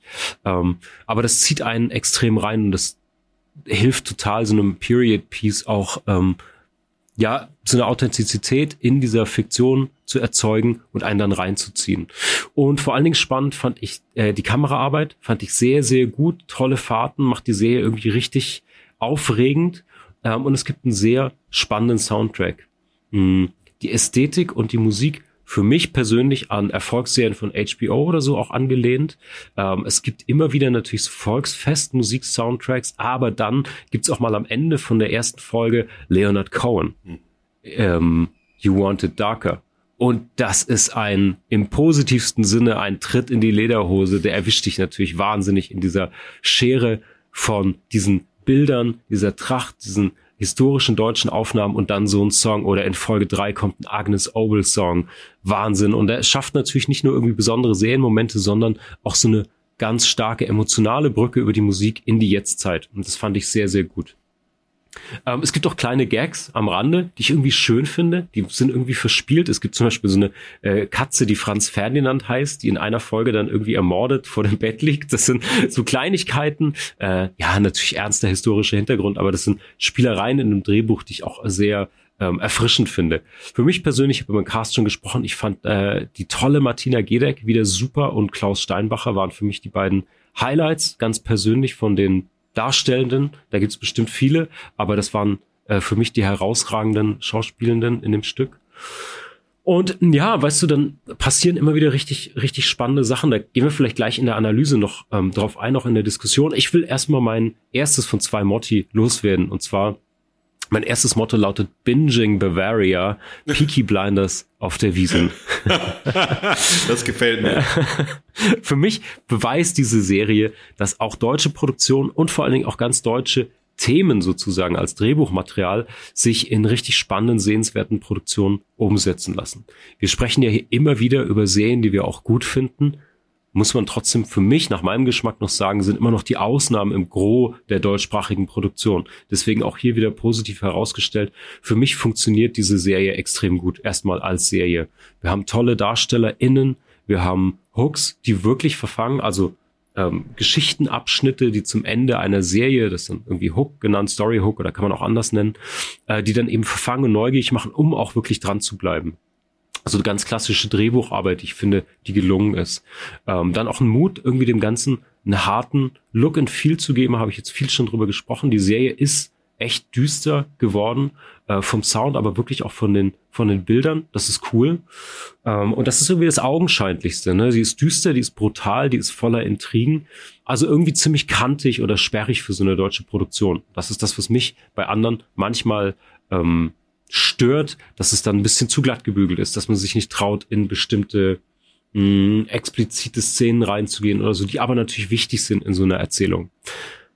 Deswegen, es lohnt sich, ich mag die Serie, aber es wäre nicht Fugengold, wenn es nicht ein bisschen Salz auf diesen Braten der Verehrung gäbe. Und zwar mein zweites Motto ist Salty Verehrung. Ähm, und zwar habe ich ist Motto so betitelt, Fiktion oder Historiendrama, mit einem Maß Bier in der Hand wird's mit erhobenen Zeigefinger schwer. ähm, ich habe ja eingangs vorgelesen, diese Selbst, mh, hm, Selbstdarstellung oder Selbstbeschreibung, ähm, besser gesagt, die Event-Serie entführt in ein fantastisch geheimnisvolles München um die Jahrhundertwende. Also das Fantastische von dieser Serie wird an manchen Stellen für mich schal, weil mir ein bisschen die Einordnung fehlt. Ich will keine Serie mit Warnhinweisen, mit Untertiteln, mit großen Making-ofs, erhobenen Zeigefingern haben, aber ich will auch keine Serie, die kritische Themen einfach so wegkurbelt und an den Rand stellt, weil es gerade irgendwie der Handlung dienlich ist. Wir haben diese Themen immer wieder aufgegriffen. Wir hatten die schon in Kinofilmen, die wir besprochen hatten. Wir hatten die auch schon in Podcasts, über die wir gesprochen haben. Es gibt hier ein paar kritische Stellen für mich und da will ich kurz einsteigen. Es gibt natürlich das muss man dazu sagen, es gibt manche zähe Stellen, wo es Richtung Kostümstück kippt. Da gibt's die Dialoge, sind ein bisschen zu lang und so. Das ist okay. Es gibt auch andere Szenen, da ist mir diese harte Volksfestromantik ähm, zu sehr ausgebaut. Mit so Feuerspuckern, mit so Tanzszenen, mit, da wird trotzdem düsteren Look ein bisschen sehr verklärt. Ist okay, passt vielleicht noch in die Dramaturgie. Ähm, kritischer wird's für mich schon an den Stellen, wo der Serie dann trotz dieser Düsternis die Drastik fehlt. Ähm, es gibt zum Beispiel Actionsequenzen am Ende, auch von Folge 1, äh, gibt so eine äh, Collage aus Sex und Gewalt. Und die ist extrem langsam erzählt, trotz ganz, ganz vieler Schnitte und wackeliger Kamera. Und es ist eine seltsame Seherfahrung für mich gewesen, weil ich glaube gar nicht, dass dieses Ziel jetzt so eine Haneke-artige Aushalte Kamerasituation für das Publikum war. Aber es fühlt sich trotzdem wahnsinnig langsam an. Ist einfach so ein bisschen Kameraschnitttechnik meiner Meinung nach. Und überhaupt tut sich die Serie mit dem Exzess schwer, finde ich. Es wird immer wieder Partys, Sex, Gewalt, all das wird immer wieder thematisiert. An manchen Stellen für mich dann aber nicht konsequent überzeugend. Es wird immer wieder erzählt und teilweise auch lange, aber manchmal doch ein Stück zu harmlos. Und da ist es der Moment, wo diese Eventserie für mich in eine TV-Produktion kippt. Irgendwie, es gibt diesen Antagonist, das ist der, der gierige, der skrupellose Prank. Der ist für mich ganz persönlich leider nicht komplett überzeugend. Das liegt jetzt nicht nur am Schauspieler, sondern es liegt auch an den Texten und an der Inszenierung ähm, der Kamera und den Fahrten und der Einstellung. Ich denke hier an die äh, Kida Ramadan-Szenen, die du auch mal besprochen ja. hast im Zuge seiner Serie, die zu viel wollen, die zu ikonisch sein wollen. Kamera von unten, Vogelperspektiven, Froschperspektiven, Überdramatisierung. Und dann hält der Text zum Beispiel nicht stand dagegen. Oder das ganze Narrativ oder er im Dirndl hält dann äh, Entschuldige, in der Tracht hält er nicht so ganz das, was, was die Szene dann so will. Naja, aber um auf das zu kommen, was für mich am kritischsten war, äh, natürlich, es geht um diese Völkerschau, deswegen habe ich auch diesen historischen Kontext vorne gebracht und so. Da fehlt mir eine klare Haltung der Serie. Das wird thematisiert. Es gibt auch eine Szene oder mehrere Szenen, wo sich das so hochschaukelt. Aber die ganze Inszenierung der Samoaner innen, die dahin verschleppt wurden, die Szenen auf der Völkerschau selbst und auch, ja, die stehen dann in Mordverdacht auch mal, ähm, weil sie als Kannibalen angekündigt sind. Das heißt, sie sind nicht nur auf der Völkerschau als fremdes Volk ähm, zu bewundern sozusagen, sondern werden auch ähm, typisiert als KannibalInnen und dann mit so einem ganz kitschigen Bühne gibt auch so eine Szene, wo diese Deko dann irgendwie noch einen Stromausfall oder irgend sowas verursacht. Und ja, es reicht mir nicht an Distanz und oder der Inszenierung, die so stark wäre, dass im Zuschauenden eine Distanz stattfindet. Also hier zu wenig Fisch, zu wenig Fleisch. Für mich persönlich als Zuschauer, ähm, ich hätte mir da gewünscht, irgendeine Art von kritischer Haltung reinzubringen. Und die kannst du auf verschiedenen Sachen machen. Das ist dann eine Entscheidung vom Drehbuch, eine Entscheidung von der Regie. Hm, du kannst kritische Stimmen zum Beispiel einbauen in die Serie. Ähm, das hatte mir gefehlt. Es gibt zwar einen Kommissar, das ist aber eher so ein abgewichster Detective-Typ, der dann die so mehr aus Pflichtbewusstsein und Gerechtigkeitssinn in Schutz nimmt und nicht das eigentliche Thema anspricht. Dann gibt es die Leute, die die verdächtigen, die aber auch keinen richtigen Läuterungsprozess ähm, erleben, nachdem Verdächtigungen sich dann auflösen. Überhaupt die ganze Geschichte der SamoanerInnen, die da ausgestellt werden auf der Völkerschau, verliert sich und verläuft sich in dieser Serie. Und deswegen für mich der große Kritikpunkt, das ist ein super heikles Thema, super wichtiges Thema auch, das aber irgendwie so am Rande kurz mitflimmert und dann aber nicht mehr aufgegriffen wird. Und das reicht mir nicht ganz, um die Serie rückhaltlos zu verachten. Dennoch für mich unterm Strich eine tolle Produktion, die ist sehenswert, äh, vor allen Dingen für alle, die, glaube ich, sich wirklich fürs Oktoberfest interessieren, die jetzt vielleicht auch den, das Lederhosenkartell als aktuelle Produktion gesehen haben und in die Historie mal wirklich reingucken wollen, würde ich mir reinziehen. Trotzdem für mich salty. Es gibt ein paar Punkte, die mir nicht reichen. Aber ich bin mir sicher, Markus, du hast jetzt auch noch deine Gedanken und eine Einordnung dazu. Ich bin gespannt. Marc, vielen, vielen Dank. Äh, seht ihr, das hat uns beiden gefehlt, äh, in die Analyse von aktueller oder noch wieder aktueller äh, Medienkultur, Medienkulturen einzusteigen. Habt ihr wahnsinnig gerne zugehört. Ähm, ja, ich fand das, äh, also unser Thema, unser Einstieg war einfach Oktoberfest, weil es jetzt zeitlich so war, dass wir ähm, na, durch deinen Einzug ins neue Studio und durch andere Themen einfach den September nicht bespielt haben mit dem offiziellen Start. Dann dachten wir, Oktober, also, ne, Oktober starten wir und was passt dann in den Oktober? Natürlich das Oktoberfest. Und dann haben wir erst angefangen zu suchen. Also es ist gar nicht so, dass man irgendwie hunderte äh, Dinge findet zum Oktoberfest, die einen Überblick geben, die einen Einblick geben, die überhaupt sich dem Oktoberfest als Oktoberfest in einer ähm, ja seriellen Erzählform, in einer Langfilm-Erzählform, wie auch immer, ähm, widmen. Und da war das Oktoberfest 1900 eines der wenigen Serien, eines der wenigen ähm, ja, Medienprodukte, die jetzt zwar nicht ganz aktuell ist, aber auch eben noch aktuell genug ist, weil sie ja ein historisches Thema herausgreift und dieses historische äh, Thema ähm, in einer veränderten Form erzählt. Und das, also verändert heißt, man äh, brandet alles und das ist der große Fehler der Produktion mit auf wahren Begebenheiten. das ist sozusagen, man macht es, um es interessant zu machen, um zu sagen, so Leute, jetzt müsst ihr gucken, wir erzählen eine historische Geschichte, weil ähm, Publikum liebt historische Geschichten, die erzählen an äh, starken Charakteren und so weiter.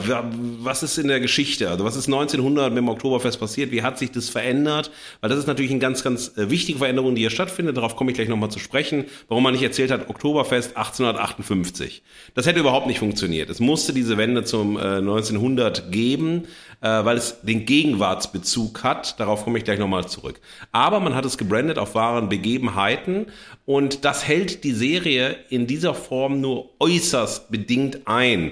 Und darüber hat sich ja auch ein Großteil der Kritik ergossen, dass man gesagt hat, ja, ja, man, ihr sagt nach wahren Begebenheiten, aber was ist denn da nach wahren Begebenheiten? Ist doch alles fiktional und so weiter. Ihr erzählt doch was ganz anderes. Und das Zweite, was ich sehr interessant finde, ist, dass die Serie ähm, spannend ist, sozusagen, aber spannend im Sinne von wow, für eine deutsche Produktion ist es schon außergewöhnlich ähm, stark erzählt und sie hat auch sehr starke Momente, also nicht in der figuralen Handlung, in der Darstellung auch von einer Gewalt, also auch einer historischen Gewalt. Man muss natürlich auch sagen, wie stellt man historische Gewalt dar? Oder wie stellt man sozusagen auch das Gewalterleben, das Erwalt, äh, Gewaltempfinden in einer distanzierten Zeit dar? Also von vor mhm. äh, ne, über 120 Jahren. Wie stellt man Macht dar? Das ist ja das andere Thema. Es geht ja letztlich ist es, ähm, diese Serie wendet sich, äh, dreht sich um Macht. Ja, wie erlangt man Macht? Äh, was muss man tun, um machtvoll zu sein? Und das ist natürlich fokussiert auf die Wiesenwirte. Und das ist das eigentliche Thema. Also das Thema ist eine nicht eine eine Serie, die erzählt, ähm, wie war es jetzt bei Oktoberfest 1900, was ist alles genau passiert und so weiter, sondern sie erzählt eigentlich, was für Machtspiele äh, was für Kämpfe um die Macht äh, finden statt, damit dann so etwas wie das Oktoberfest als großes Volksfest von so wenigen Wiesenwirten bespielt wird, weil es dürfen ja nicht alle machen und so weiter. Darauf komme ich später in der Verachtung nochmal zurück. Und das waren die beiden Fehler, die die Serie gemacht hat, bei aller Stärke erstmal so zum Einstieg, weil wir haben ja rausgesucht, also was, was funktioniert irgendwie, was gibt einen Überblick, was gibt, oder greift einen Aspekt heraus, der aber von der Vergangenheit noch in die Gegenwart reicht und so. So war unsere Suchbewegung, warum mhm. wir überhaupt Oktoberfest 1900 und dann das Lederhosenkartell genommen haben, weil wir mit Lederhosenkartell gestartet sind, weil es einfach ganz aktuell zur Wiesen rauskam.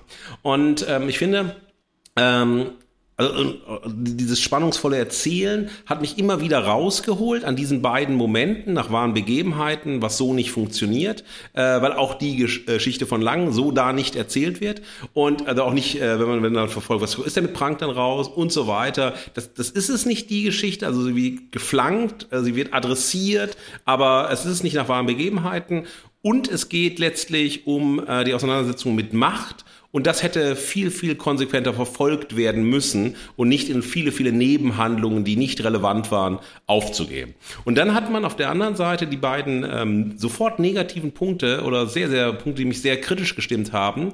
Ähm, die Inszenierung von Sexualität, die gleich in der ersten Folge beginnt, liegt bei Männern.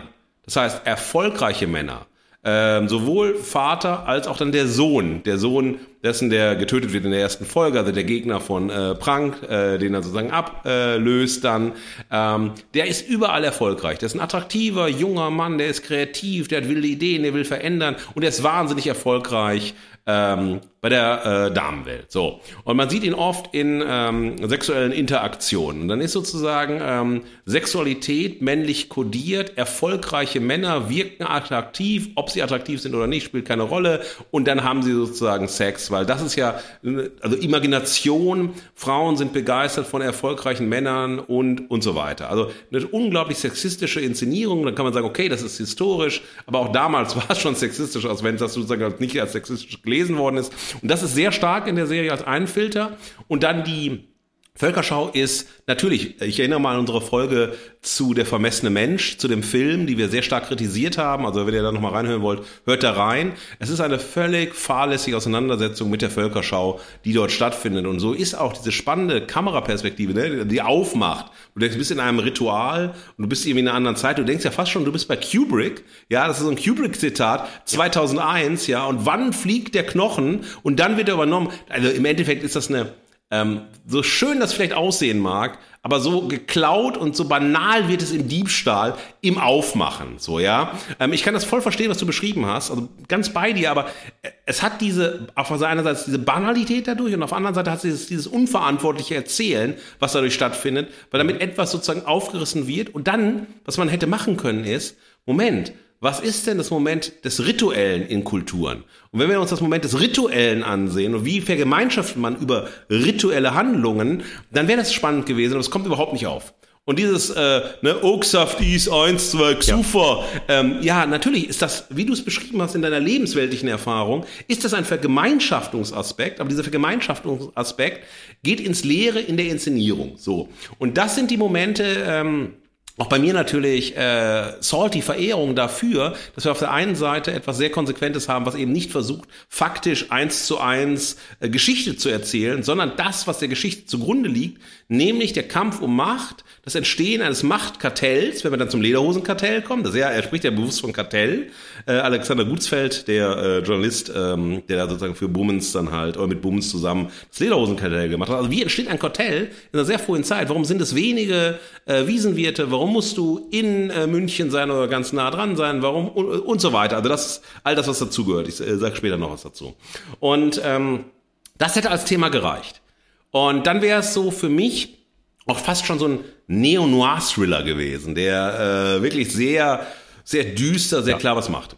Ähm, da sind wir aber schon wieder beim nächsten Punkt, wo ich rausgefallen bin, bei allem Sehen wollen. Auch so, okay, es ist stark, es ist am Anfang, es ist, es ist düster, es ist gewalttätig, es ist ähm, drastisch inszeniert, ähm, es hat eine ganz, eine sehr, sehr eigene Ästhetik und Sprache.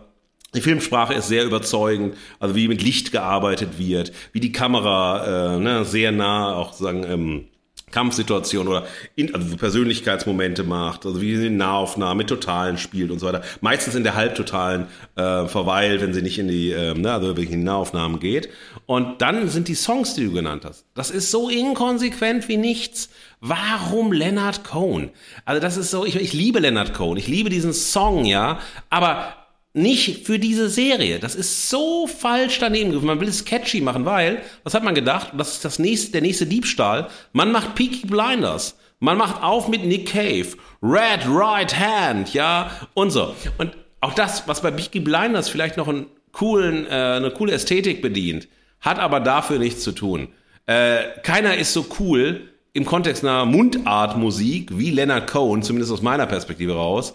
Ähm, und man hätte aber auch Musik wählen können, die vielleicht sozusagen nicht aus der Zeit stammt, aber eben äh, bayerische Musik, bayerische Popmusik zu nehmen. Es gibt ja auch super spannende ähm, äh, bayerische Liedermacher. Ja, also das hätte man alles machen können. Da hätte man es auch düster gehabt und so weiter. Und das war so, ha, man will zu catchy, man will zu groß machen und man will international adressieren. Und das ist total schief gegangen. Für mich sozusagen aus der Perspektive heraus. Ähm, aus dem, was ich jetzt erzählt habe, habe ich ein Motto gebildet, das das eigentlich nochmal ganz gut zusammenfasst. Ich komme dann noch auf die äh, andere Seite der Saltiness und es lautet, in guten Momenten ein Neo-Noir-Thriller über den Kampf machtbesessener Wiesenwirte, in schlechten Momenten eine Kitschgeschichte, die nichts mehr begehrt, als echt zu sein. Und das ist diese Dialektik der Serie, die einfach konsequent hätte erzählt werden müssen anhand des Grundmusters, was ich gerade sozusagen äh, herausgearbeitet habe, oder zumindest für mich also sozusagen in der Logik gewesen wäre in meiner Betrachtung des ähm, seriellen Stoffs ähm, aber dann sehr oft diese Beziehungsthemen, auch die Heirat am Ende, wo dann am Hund erkannt wird, oh, da hat der, äh, der Vater der Braut vielleicht die, ne, und so weiter.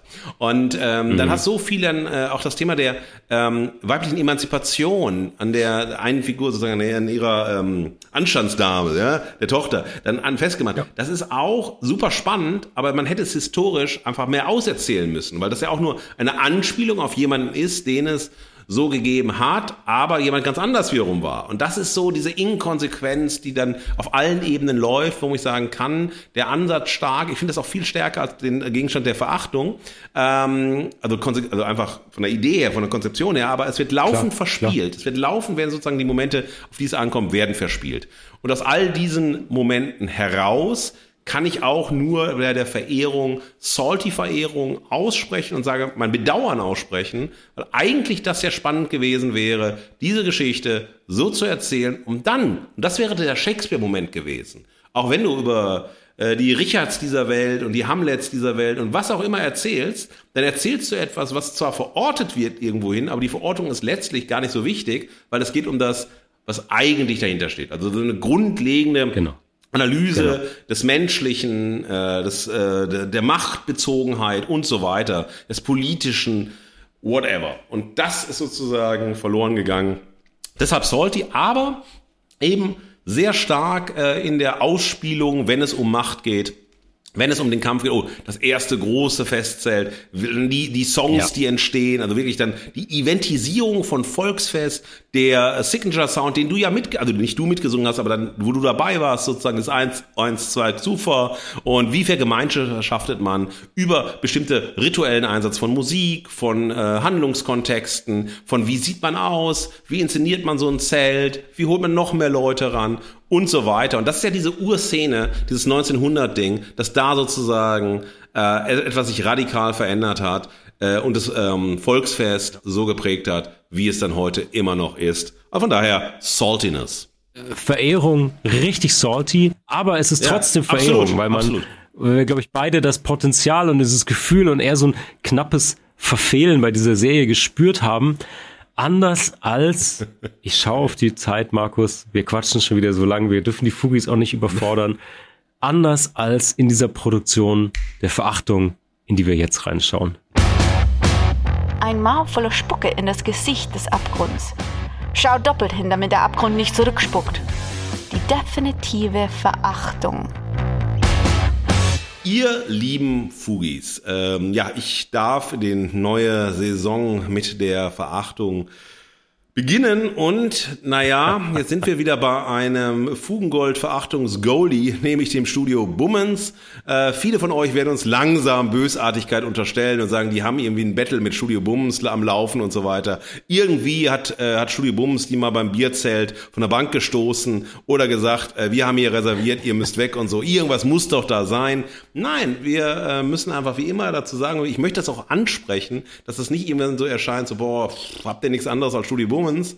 Ähm, wir haben die Themenwahl, habe ich euch gerade eingestellt, warum wir über das Oktoberfest sprechen. Das ist die aktuellste Produktion zum Oktoberfest in dieser Form. Also lassen wir uns natürlich darauf ein. Und wir finden aber mittlerweile, weil wir uns so intensiv mit Studio Bummens äh, beschäftigt haben, wir bieten jetzt kein Coaching an für Studio Bummens, weil die Sachen sind ja erfolgreich, die sind ja großartig. Aber es ist so, äh, also man merkt die Medienmarke Studio Bummens in dieser Produktion Das Lederhosenkartell, ähm, diese neue Podcast-Produktion. Heute, gerade aktuell, wir nehmen am 8. Äh, Oktober auf, am Sonntag, dem 8. Oktober, ist die fünfte Folge erschienen. Wir beziehen uns auf die vier Folgen, die wir gehört haben. Die heutige haben wir nicht gehört, aber dazu kann ich noch ein paar Sätze sagen, worum es dann geht. Sie hat sozusagen den Charakter von den teilweise so-called, teilweise, man muss wirklich sagen, teilweise, nicht jede äh, äh, Produktion, die äh, sagt, wir sind schon eine journalistische Produktion, äh, auf die trifft das zu, diese Kritik, die wir üben, sondern ähm, die auch wieder sagt, also wir machen eigentlich Journalismus oder wir wollen eigentlich eine Reportage machen über ein spannendes Thema der Zeit und dann im Endeffekt ist es aber ein Unterhaltungsformat, äh, das mit Journalismus und mit wirklich Fakten, Faktencheck und so weiter gar nicht so viel zu tun hat und es viel mehr darum geht, ähm, ja, sowas sehr, so was Glitzerndes, was Glänzendes herauszustellen, was Kurioses zu erzählen, cool und catchy zu sein, so die Details auf die man nicht so genau achten würde, die nicht so viele erzählt haben und so weiter. Und immer ganz, ganz wichtig, die Journalistinnen als Protagonistinnen. Das darf man nie vergessen, dass sozusagen das auch ein Faktor ist, der ah, ähm, Studi ja. Bumens Produktion ganz stark auszeichnet, aber nicht nur Studi Bumens Produktion. Man könnte auch in verschiedenste Varianten von Formaten aus dem Funkuniversum, über die wir auch schon gesprochen haben, wie Steuerung F und so weiter hineingehen, äh, wo wir sagen können, okay, das ist ein, eine totale Verschiebung von dem, was Journalismus ist, wie die Journalistinnen sich verstehen und wie über die Gegenwart erzählt werden soll. Was ist ein Erzählen über die Gegenwart? Das ist ein Storytelling.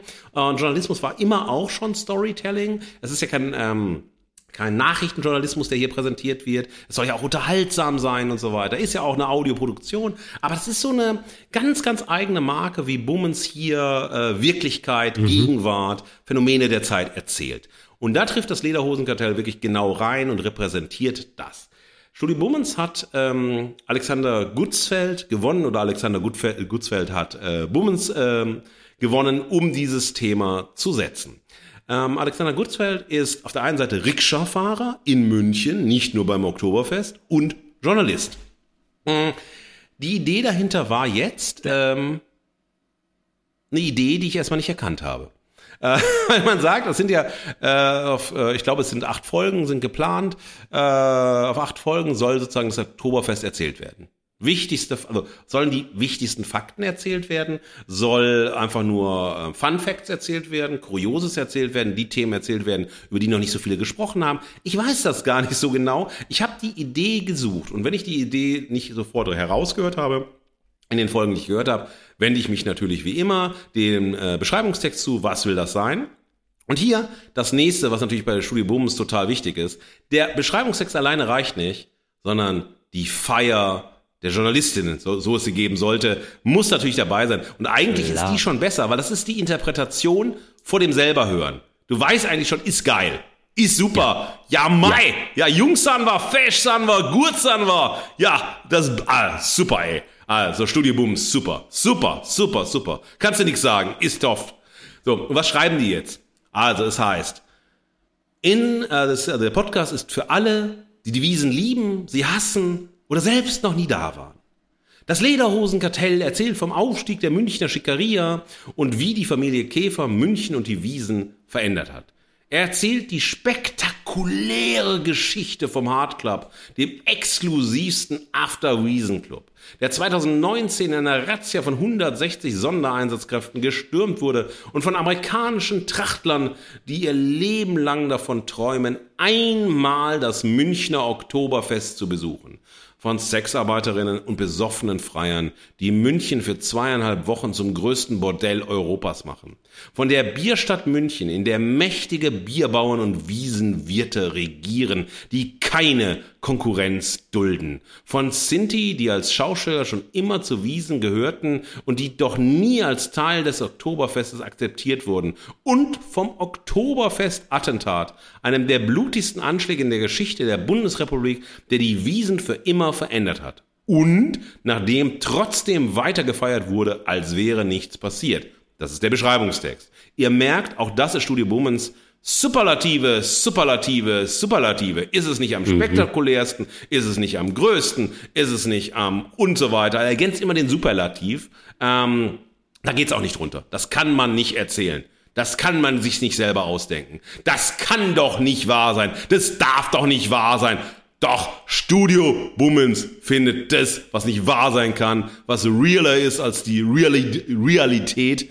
Ähm, das ist so ein bescheuerter Sprachwitz gewesen. Ich entschuldige mich bei euch, aber ich kann halt nicht so superlativ sein wie Studio Bummens. naja, und das ist der Beschreibungstext. Also es ist vom allen immer das Größte und das Spektakulärste. Und dann natürlich die Reaktion aus dem Journalismus heraus. Erstes Zitat. Ein Podcast nicht nur für Oktoberfest-Fans. Zitat Ende, Fokus. Zweites Zitat aus dem Esquire. Einblicke in die Abläufe der Wiesen, wie es sonst nur echte Insider bekommen. Zitat Ende. Nächstes Zitat, die Süddeutsche. Ein wilder, fabelhafter Rikscha-Ride, der jedem selbst überlässt, ob er die Wiesen ein bisschen mehr oder weniger hassen will. Zitat Ende. Und nochmal der Fokus, jetzt wird's richtig gut. We good fellas, nur für Wiesen statt Mafia. Und die letzte aus der TZ. Bitte mehr von diesen Wiesen-Stories. Halleluja! Ja, Mai! Ihr, ihr von der Schreibenzunft, ja, Mai! Ja, verrückt seid ihr alle. Äh, also, ähm, ich habe mich darauf eingelassen, äh, habe mich auf die ähm, ja, Podcast-Rikscha von Alexander Gutzfeld gesetzt und habe ich mitnehmen lassen und ähm, ja, also es ist äh, sehr spannend gewesen, weil wir haben jetzt schon viele Studio Bummens Produktionen besprochen, äh, auch beide viel gehört.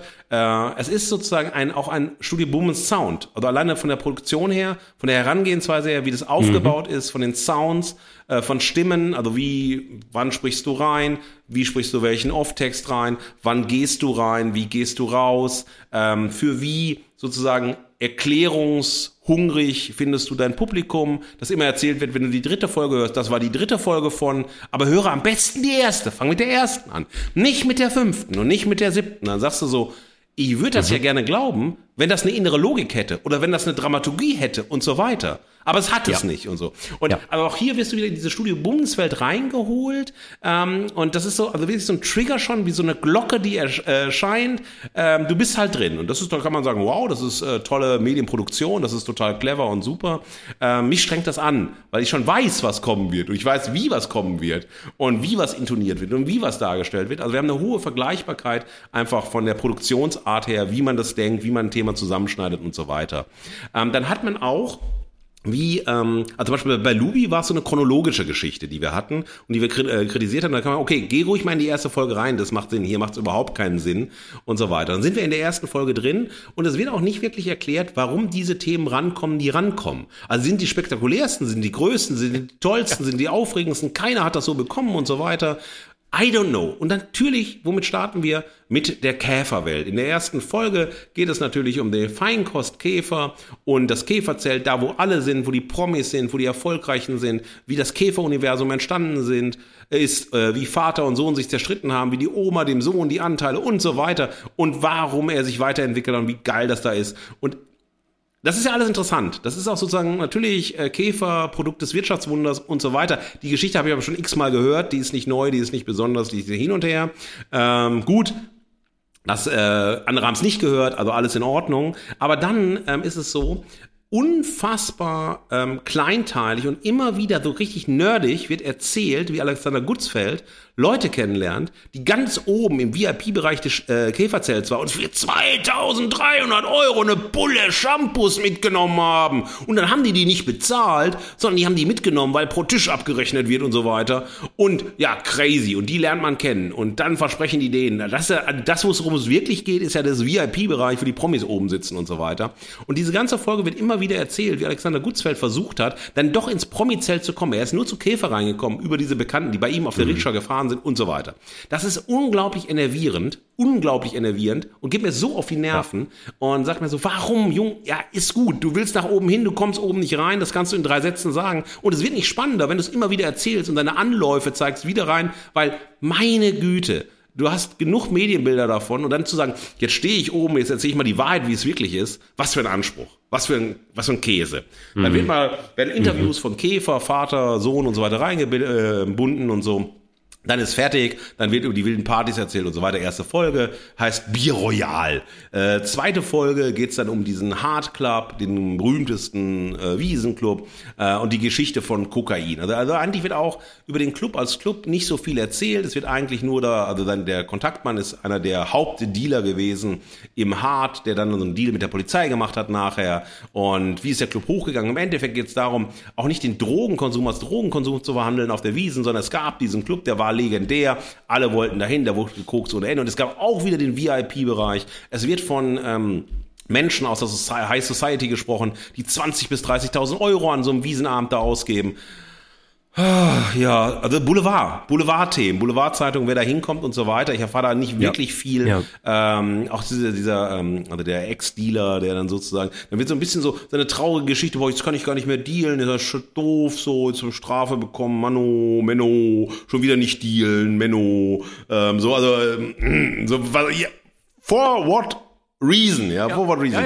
Und dann ist das nächste Narrativ, also dieses so, ähm, wenn sich Alexander Gutzfeld immer so reinspielt, dann er, hat er sowas so Naseweises, sowas Besserwisserisches, sowas, ähm, ich zitiere ein Wort, das man, äh, ich setze es in Anführungszeichen, Klugscheißer, der dann immer sozusagen wie so ein, ähm, ja, so, ich, ich weiß da was, ich weiß da was, ich habe da was gesehen, ich möchte da was und so weiter, aber nicht sozusagen journalistisch, faktisch, auch nicht allein unterhaltsam, sondern penetrant. Und dann kommt er immer an und erzählt, was er für ein geschickter Rikscha-Fahrer ist und wie er den Leuten die Kohle rausnimmt und wie harte Arbeit des Rikscha-Fahren ist und was er für große Preise bekommt. Und dann, ja, dann zähle ich die Geldscheine, mit denen ich nach Hause komme und denke, irre war der Abend und so weiter. Ich so, was interessiert mich das als Hörerin, welche Geldscheine du in der Tasche hast, wie, also klar, natürlich ist Rikscha-Fahren und Fahrradfahren ja. anstrengend, der Berg hoch ist anstrengend und so weiter, aber das erzählst du einmal, dann sagst du, du verdienst ganz gut dabei, erzählst du einmal, ist ja okay, und dann ist gut. Aber es wird immer weiter erzählt, so. Also dann ist der Hardclub dran. Und dann natürlich drittes Ding, hat auch natürlich einen super Titel, Sex, Drugs and Blasmusik. Wow! Und es geht um Prostitution, Sexarbeit. Die Begriffe werden auch immer wieder äh, kodiert. Also es wird nicht Sexarbeit äh, ne, korrekt äh, verwendet, sondern es wird ja. sehr oft über Prostitution gesprochen und die Prostituierten. Und das ist eine Folge, in dem äh, Herr Gutzfeld es sehr liebt, uns immer wieder mit seinem Lookism zu versorgen. Er sagt zum Beispiel mit Blick auf Sexarbeiterinnen, ähm, ja, sie haben junge Körper, aber alte Gesichter. Hey, Sexismus kein Problem, Lookism kein Problem. Ey, und dann sind natürlich, klar, die Freier sind automatisch ekelhaft, ja, und auch wieder im Lookism, er beschreibt, wie zwei übergewichtige Italiener sozusagen sich hochfahren lassen, äh, verhandeln und so weiter und wieder Lukism, wie der Bauch wabbelt und so weiter, ja. Ähm, sehr, sehr, sehr absurdes Ding. Es soll dann über Interviews gehen, die nicht geführt werden können, weil keiner mit ihm reden will und so weiter. Und er erzählt im Endeffekt davon, wie viel Kohle er verdient, wenn er frei dahin fährt und dann macht er so eine Pseudodiskussion auf.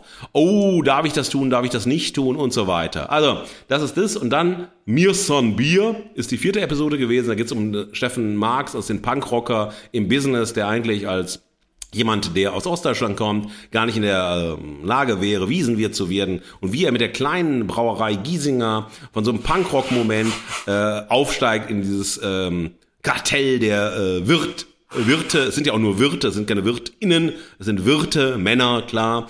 Und äh, dann aber ganz gezähmt wird auf einmal, wo er sozusagen an den Löffeln der Macht ähm, ja, äh, ja, von denen genährt wird und so weiter. Also ich finde ja. es, äh, es ist wirklich ähm, sehr, sehr äh, übel. Und dazu kommt dieses Cover. Schaut euch bitte dieses Cover an.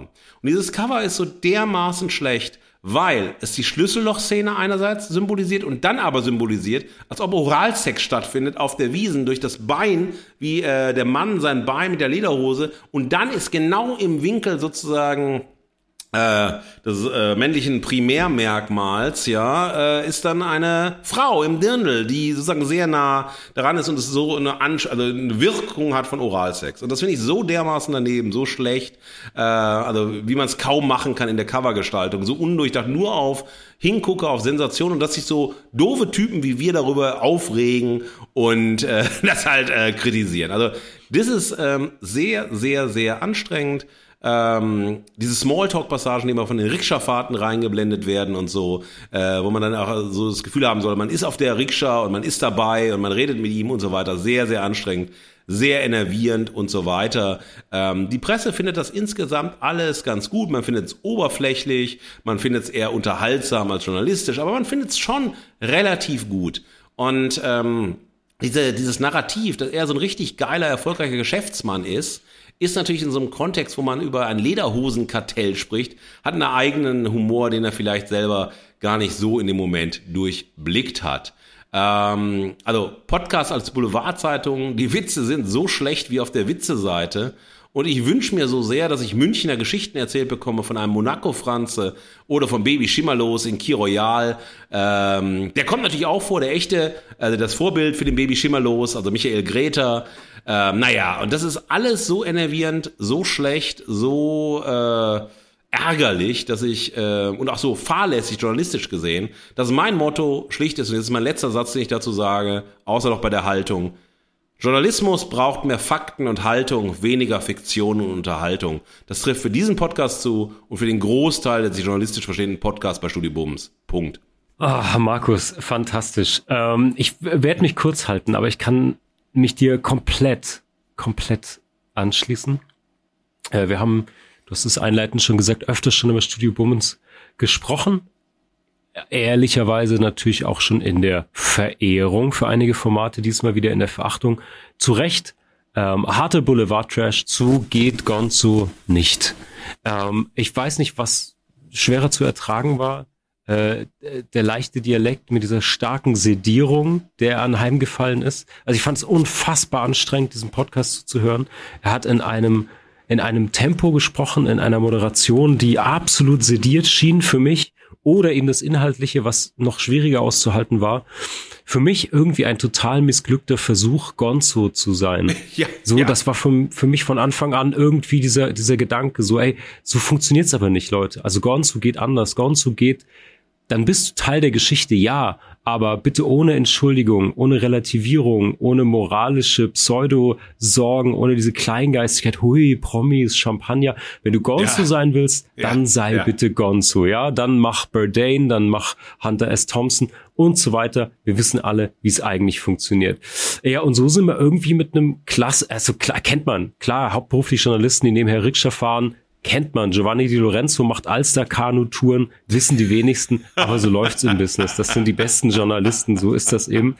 Ähm, auch wieder diese, diese pervertierte Distanzlosigkeit, dieser Wunsch, diese Sehnsucht nach diesem Pinnnadel Ansteckerchen des Journalismus an dieser Podcast-Lederhose da kommt die wünschen sich irgendwie, brauchen diesen Hut noch des Journalismus. Ich weiß nicht warum. Dann macht doch irgendwie ein ehrliches Boulevard-Ding. Mick Jagger hat irgendwo irgendwem im Zelt eine Zunge irgendwo hingesteckt. Ja, geil. Wenn's juckt, dann ist es doch ein guter Boulevard-Podcast. Aber immer dieser Anstrich außenrum, der wirklich so schnell abblättert. Ja. Naja, egal. Äh, ich möchte einen Schimmer geben der Hoffnung. Ich finde, die Musik war diesmal deutlich, deutlich besser als bei Lubi. Äh, stilistisch hat sie nicht nur gepasst, Blasmusik, sondern die Komposition war auch Absolut. echt spannend. Also Musik diesmal fand ich total gut. Ähm, ich habe hier einen ganzen Absatz. Ich gehe nicht drauf ein, aber ich habe auch pure Verachtung für dieses Desaster von Cover Art. Cover Art wird es im Abspann genannt von Matteo Siguolo. Ich hoffe, ich spreche ihn richtig aus.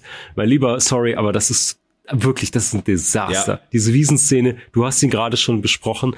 Äh, du hast noch nicht drüber gesprochen, über diese aggressive grüne ja. Typografie, die einfach so kontextlos, vielleicht soll es ein visuelles, typografisches Zitat der, ja, des sich Übergebens sein, dieses grüne, hingespeite Typomonster da im linken Rand. Es ist total, also es ja. ist wirklich, ähm, linksbündig gesetzt, mit so einem schwarzen Rand, super oldschool, so ein Strich zwischen so Worten, aber dann gleichzeitig wieder kein Trennstrich. Egal, Cover ist eine Katastrophe diesmal.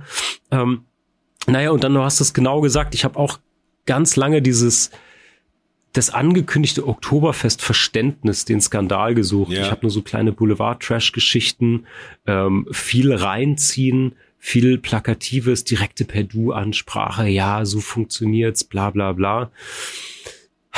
Naja, es sind auch viele Sätze drin, die ich wahnsinnig mh, hm, vermessen fand. Ich habe hier einmal so äh, schmissige kurze Punchlines, mit denen er irgendwie deutsche Geschichte zusammenfasst, wie in den 50er Jahren haben die Deutschen ihre Traumata mit harter Arbeit betäubt. Jetzt im Wirtschaftswunder wollen sie sich dafür belohnen.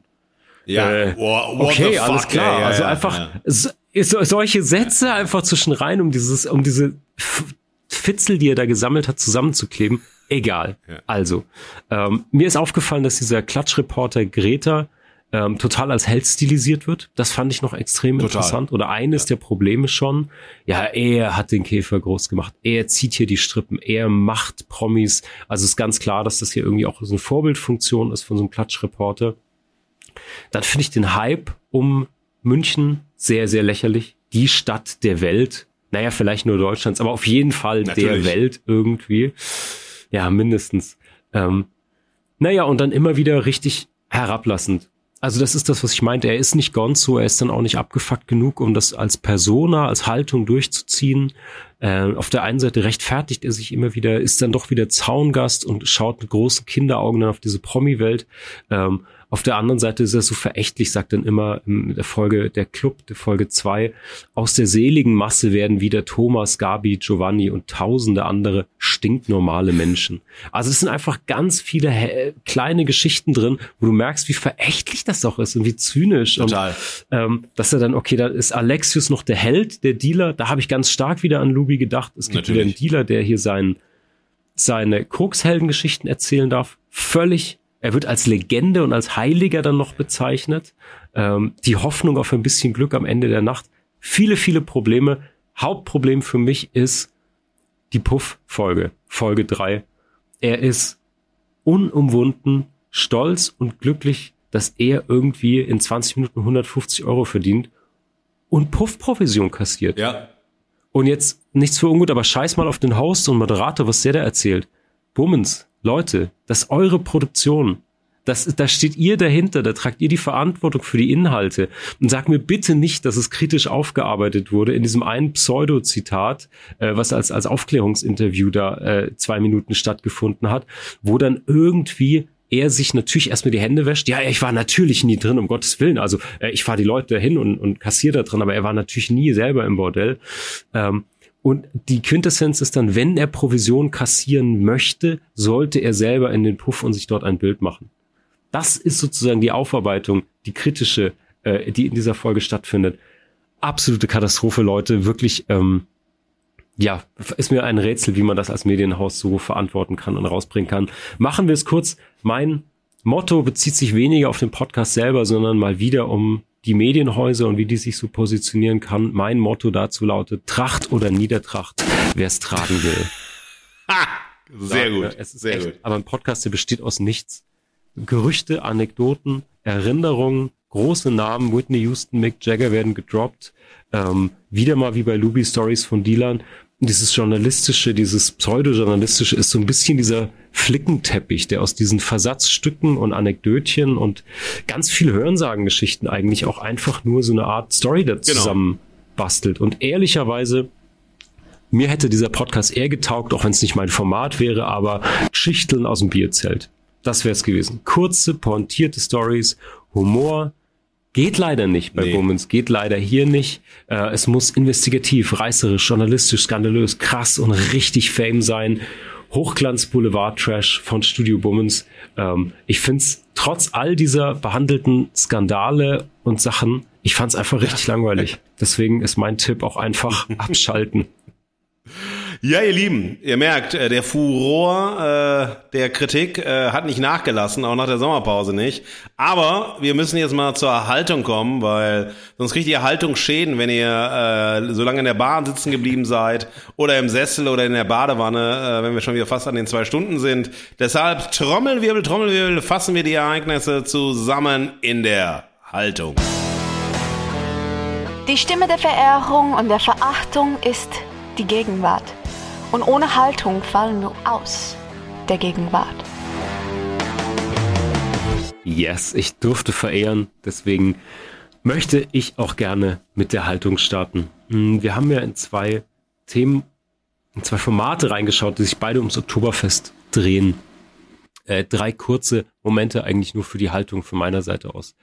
Hinter all dem, hinter all der Aufregung, den Skandalen und vor allen Dingen der Art, wie das Oktoberfest und die Unterthemen in diesen Formaten behandelt wurden, bleibt für mich die Frage übrig, okay, ist irgendwie nur ein Fest. Also beide Formate haben es für mich leider nicht geschafft, trotz Inszenierungszauber oder Inszenierungstrash im zweiten Fall, das in einen größeren Kontext zu setzen. Und das war meiner Meinung nach der Anspruch von beiden Formaten und die haben es für mich beide nicht geschafft. Es geht einmal um die Serie, die mit Macht spielt, die mit äh, natürlich bessere Inszenierung, emotionaler Involvierung und so, aber es bleibt trotzdem irgendwie vom Antagonisten dieses Machtspiel und es, wir haben es eben ausführlich in der Verehrung, auch in der Salty-Verehrung besprochen. Es schafft es eben nicht, das Oktoberfest zu kontextualisieren, was hoch notwendig wäre. Das kann ich als jemand, der jetzt dieses Jahr dort war, nach wie vor sagen, ähm, was da stattfindet an Traditionen, wie mit den eigenen Traditionen umgegangen wird, aber vor allen Dingen, was dort an diesem seltsamen Begriff von Stolz, regional und Nationalstolz und dem Umgang mit kritischen gesellschaftlichen Themen stattfindet. Es muss genauer besprochen werden, muss ganz genau angeschaut werden. Und das wäre perfekter Zeitpunkt gewesen in diesen beiden Formaten. Und das ist ehrlicherweise beide Male nicht ähm, nicht passiert. Es bleibt stehen, dass es irgendwie eine große, große Party ist. Also das Oktoberfest hat zwei geile Werbeformate bekommen, auf jeden Fall damit. Einmal künstlerisch kreativ anspruchsvoller als Serie. Ähm, da haben wir, glaube ich, sehr deutlich darauf hingewiesen, ähm, warum es sich lohnt reinzuschauen, wo aber vor allen Dingen auch die kritischen Themen liegen. Und ja, das zweite ist für mich einfach als zweites Thema der Haltung ähm, ist mal wieder die Rolle von Medienmarken. Ähm, wir beobachten ja verschiedenste MedienmacherInnen und vor allen Dingen eben auch die Marken dahinter sehr, sehr genau und Bummens jetzt schon eine Zeit lang, weil die uns nah sind durch Podcast-Produktionen, durch Themen und so, auch Verehrung schon bekommen haben. Aber eben hier, ich sehe, die haben sich gerade eine Marke aufgebaut, die ich leider total tragisch finde, ähm, die Richtung Boulevard und Trash und reißerischen ähm, Clickbait-Kram geht, mit ganz, ganz wenig Substanz. Und das ist schade, weil das Potenzial da ist, auch in den Themen und ich glaube sogar bei den MacherInnen, dass man da irgendwie was machen könnte, was eine Relevanz hat und was nicht nur auf Vanity Metrics geht. Funktioniert leider nicht. Deswegen bleibt für mich am Ende von dieser Folge eigentlich, ich trinke gern mal ein Wiesenmaß, aber mit all der Liebe, dem Hass, diesem Stolz, den Skandalen, dem sonst was, ich blick nicht mehr durch als vorher und das wäre eigentlich das, was ich mir gewünscht hätte. Deswegen wird uns, Markus, wahrscheinlich nichts anderes übrig bleiben, als entweder einen ganz großen Bogen zu machen oder nächstes Jahr auch im Herz der Finsternis zu recherchieren. Okay, Marc, ganz wundervoll. Ich kann mich an allem anschließen und ich verzeihe dir, dass du unsere Fugengold-Tradition vergessen hast. Äh, dass wir nämlich auf die Begriffspaare eingehen und so nochmal äh, unsere Folge zusammenfassen. Aber du hast es so schön zusammengefasst, ich werde dich jetzt nicht zum Nachsitzen äh, auffordern, sondern ich gehe sie mal ganz schnell durch und äh, dann äh, verlassen wir auch diese Folge und werden auf jeden Fall nicht nochmal eine Folge über das Oktoberfest machen. Das erste äh, Gegensatzpaar war Geschichte und Geschichten. Ähm, hier wird Geschichte erzählt in Form von Geschichten, einerseits als serielle Erzählung, andererseits als Kuriositätenkabinett. Und beide Geschichten äh, vergessen eigentlich äh, ihren Erzählkern, das worum es eigentlich gehen soll, Geschichten übers Oktoberfest zu erzählen, die nicht nur bei persönlichen oder individuellen Geschichten stehen bleiben. Äh, Oktoberfest 1900 erzählt äh, eine starke, äh, erzählt eine starke Geschichte auf der einen Seite, aber ihr habt unsere Kritik gehört. Es wird oft zu Geschichten, wenn diese Geschichte, die erzählt werden soll, also die Spiele um die Macht und das ähm, Entstehen des modernen äh, Oktoberfestes, so wie wir es heute noch kennen, um 1900, das wird so oft ähm, liegen gelassen, um ein bisschen so eine Crime-Geschichte, eine Kitsch-Geschichte und so weiter zu erzählen. Ähm, bei, ähm, bei dem Lederhosenkartell sind es einfach Geschichten, die etwas zum Oktoberfest erzählen wollen, aber eigentlich auch die Geschichte des Oktoberfestes da völlig egal ist, weil es um ein Kuriositätenkabinett geht. Und ob man da nun auf einer ähm, Geschichte einer großen berühmten Kirmes ist oder eines anderen Volksfestes ist oder auf den Wiesen, das ist letztlich völlig egal, obwohl es den Anschein hat, dass es wirklich so eine, eine große Wiesengeschichte ist. Regionalität und Internationalität war das andere Gegensatzpaar. Wir erzählen regionale Geschichten, die eine internationale äh, Bedeutung haben, weil es eben als Oktoberfest das größte Volksfest der Welt ist. Über 45 äh, Nationen, die teilnehmen, über 2000 Adaptionen und so weiter.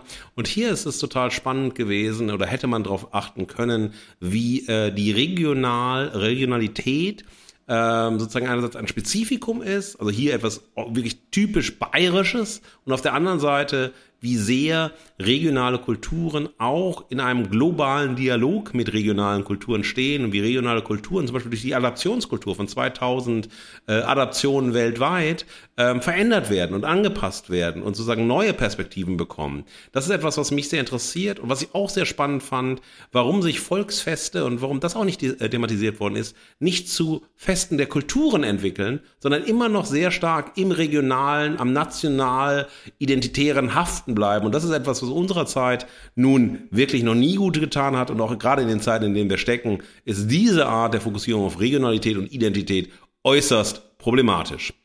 Wirklichkeit und Wahn ähm, einerseits auch wiederum, Wirklichkeit wird erzählt anhand eben der regionalen Geschichte, der Wahn, und das ist sozusagen etwas, was ähm, in beiden Produktionen rauskommt, sowohl im Lederhosenkartell als auch Oktoberfest 1900. Die Wirklichkeit hat sehr viele wahnhafte Momente, wenn es darum geht, ähm, sich durchzusetzen, Geschichte zu entwickeln, ähm, Gesellschaft zu machen, erfolgreich zu sein und so weiter. Also wie Macht Wille, äh, Machtwunsch zu einer Wahnvorstellung wird, die dann wiederum äh, wahnsinnig die Wirklichkeit umgestaltet, also in dieser Doppelkodierung. Das hört man in beiden Geschichten raus. Die Geschichte vom Hart, äh, also von dem Club im Lederhosenkartell, zeigt das vor allem, diese Wahngeschichte äh, in der Wirklichkeit und das Oktoberfest zeigt natürlich auch den Wahn im Sinne vielleicht etwas Konstruktiven zu sagen, wir machen ein ganz anderes, das größte Fest, oder das erste große oder das größte Festzelt, wir machen die Songs und so weiter. Opulenz und Ohnmacht ähm, die Serie äh, Oktober 1900, Oktoberfest 1900 ist opulent ausgestattet. Ganz im Gegenteil zur Rikscha-Fahrt äh, bei Studio Bummens oder mit Studio Bummens. Und die Ohnmacht trifft beide Formate, dass sie ihre gezielten äh, Ziele, ihre gesetzten Ziele äh, in ihrem Storytelling nicht erreichen. Männlichkeit und Macht, das ist das, was ähm, Alexander Gutsfeld im Lederhosenkartell erzählt und Oktoberfest 1900. Äh, die Geschichte des Oktoberfests ist eine Geschichte männlicher Macht. Punkt. Schneid oder Schmarrn, das äh, passt da sehr gut hin. Sich nicht den Schneid abkaufen lassen, also sich nicht, nichts vormachen lassen. Das ist ja so eine, äh, diese Formulierung, auf die es geht. Ähm, Oktoberfest 1900 äh, besitzt Schneid in der Art und Weise, wie sie erzählen wollen, auch international angeschlossen. Aber es wird dann schmarrn, wenn sie von ihrem sozusagen Schneid abweichen. Und das Lederhosenkartell ist für mich von vorne bis hinten Schmarren und nichts mehr als Schmarrn. Ähm, Erwartungen hatte ich äh, an beide Produktionen, natürlich bei Studio Booms, weil wir gebrannte Fugengoldkinder sind, weniger, ähm, an Oktoberfest 1900 mehr. Äh, meine Erwartungen sind in beiden Fällen nicht erfüllt worden im Sinne der Glückseligkeit.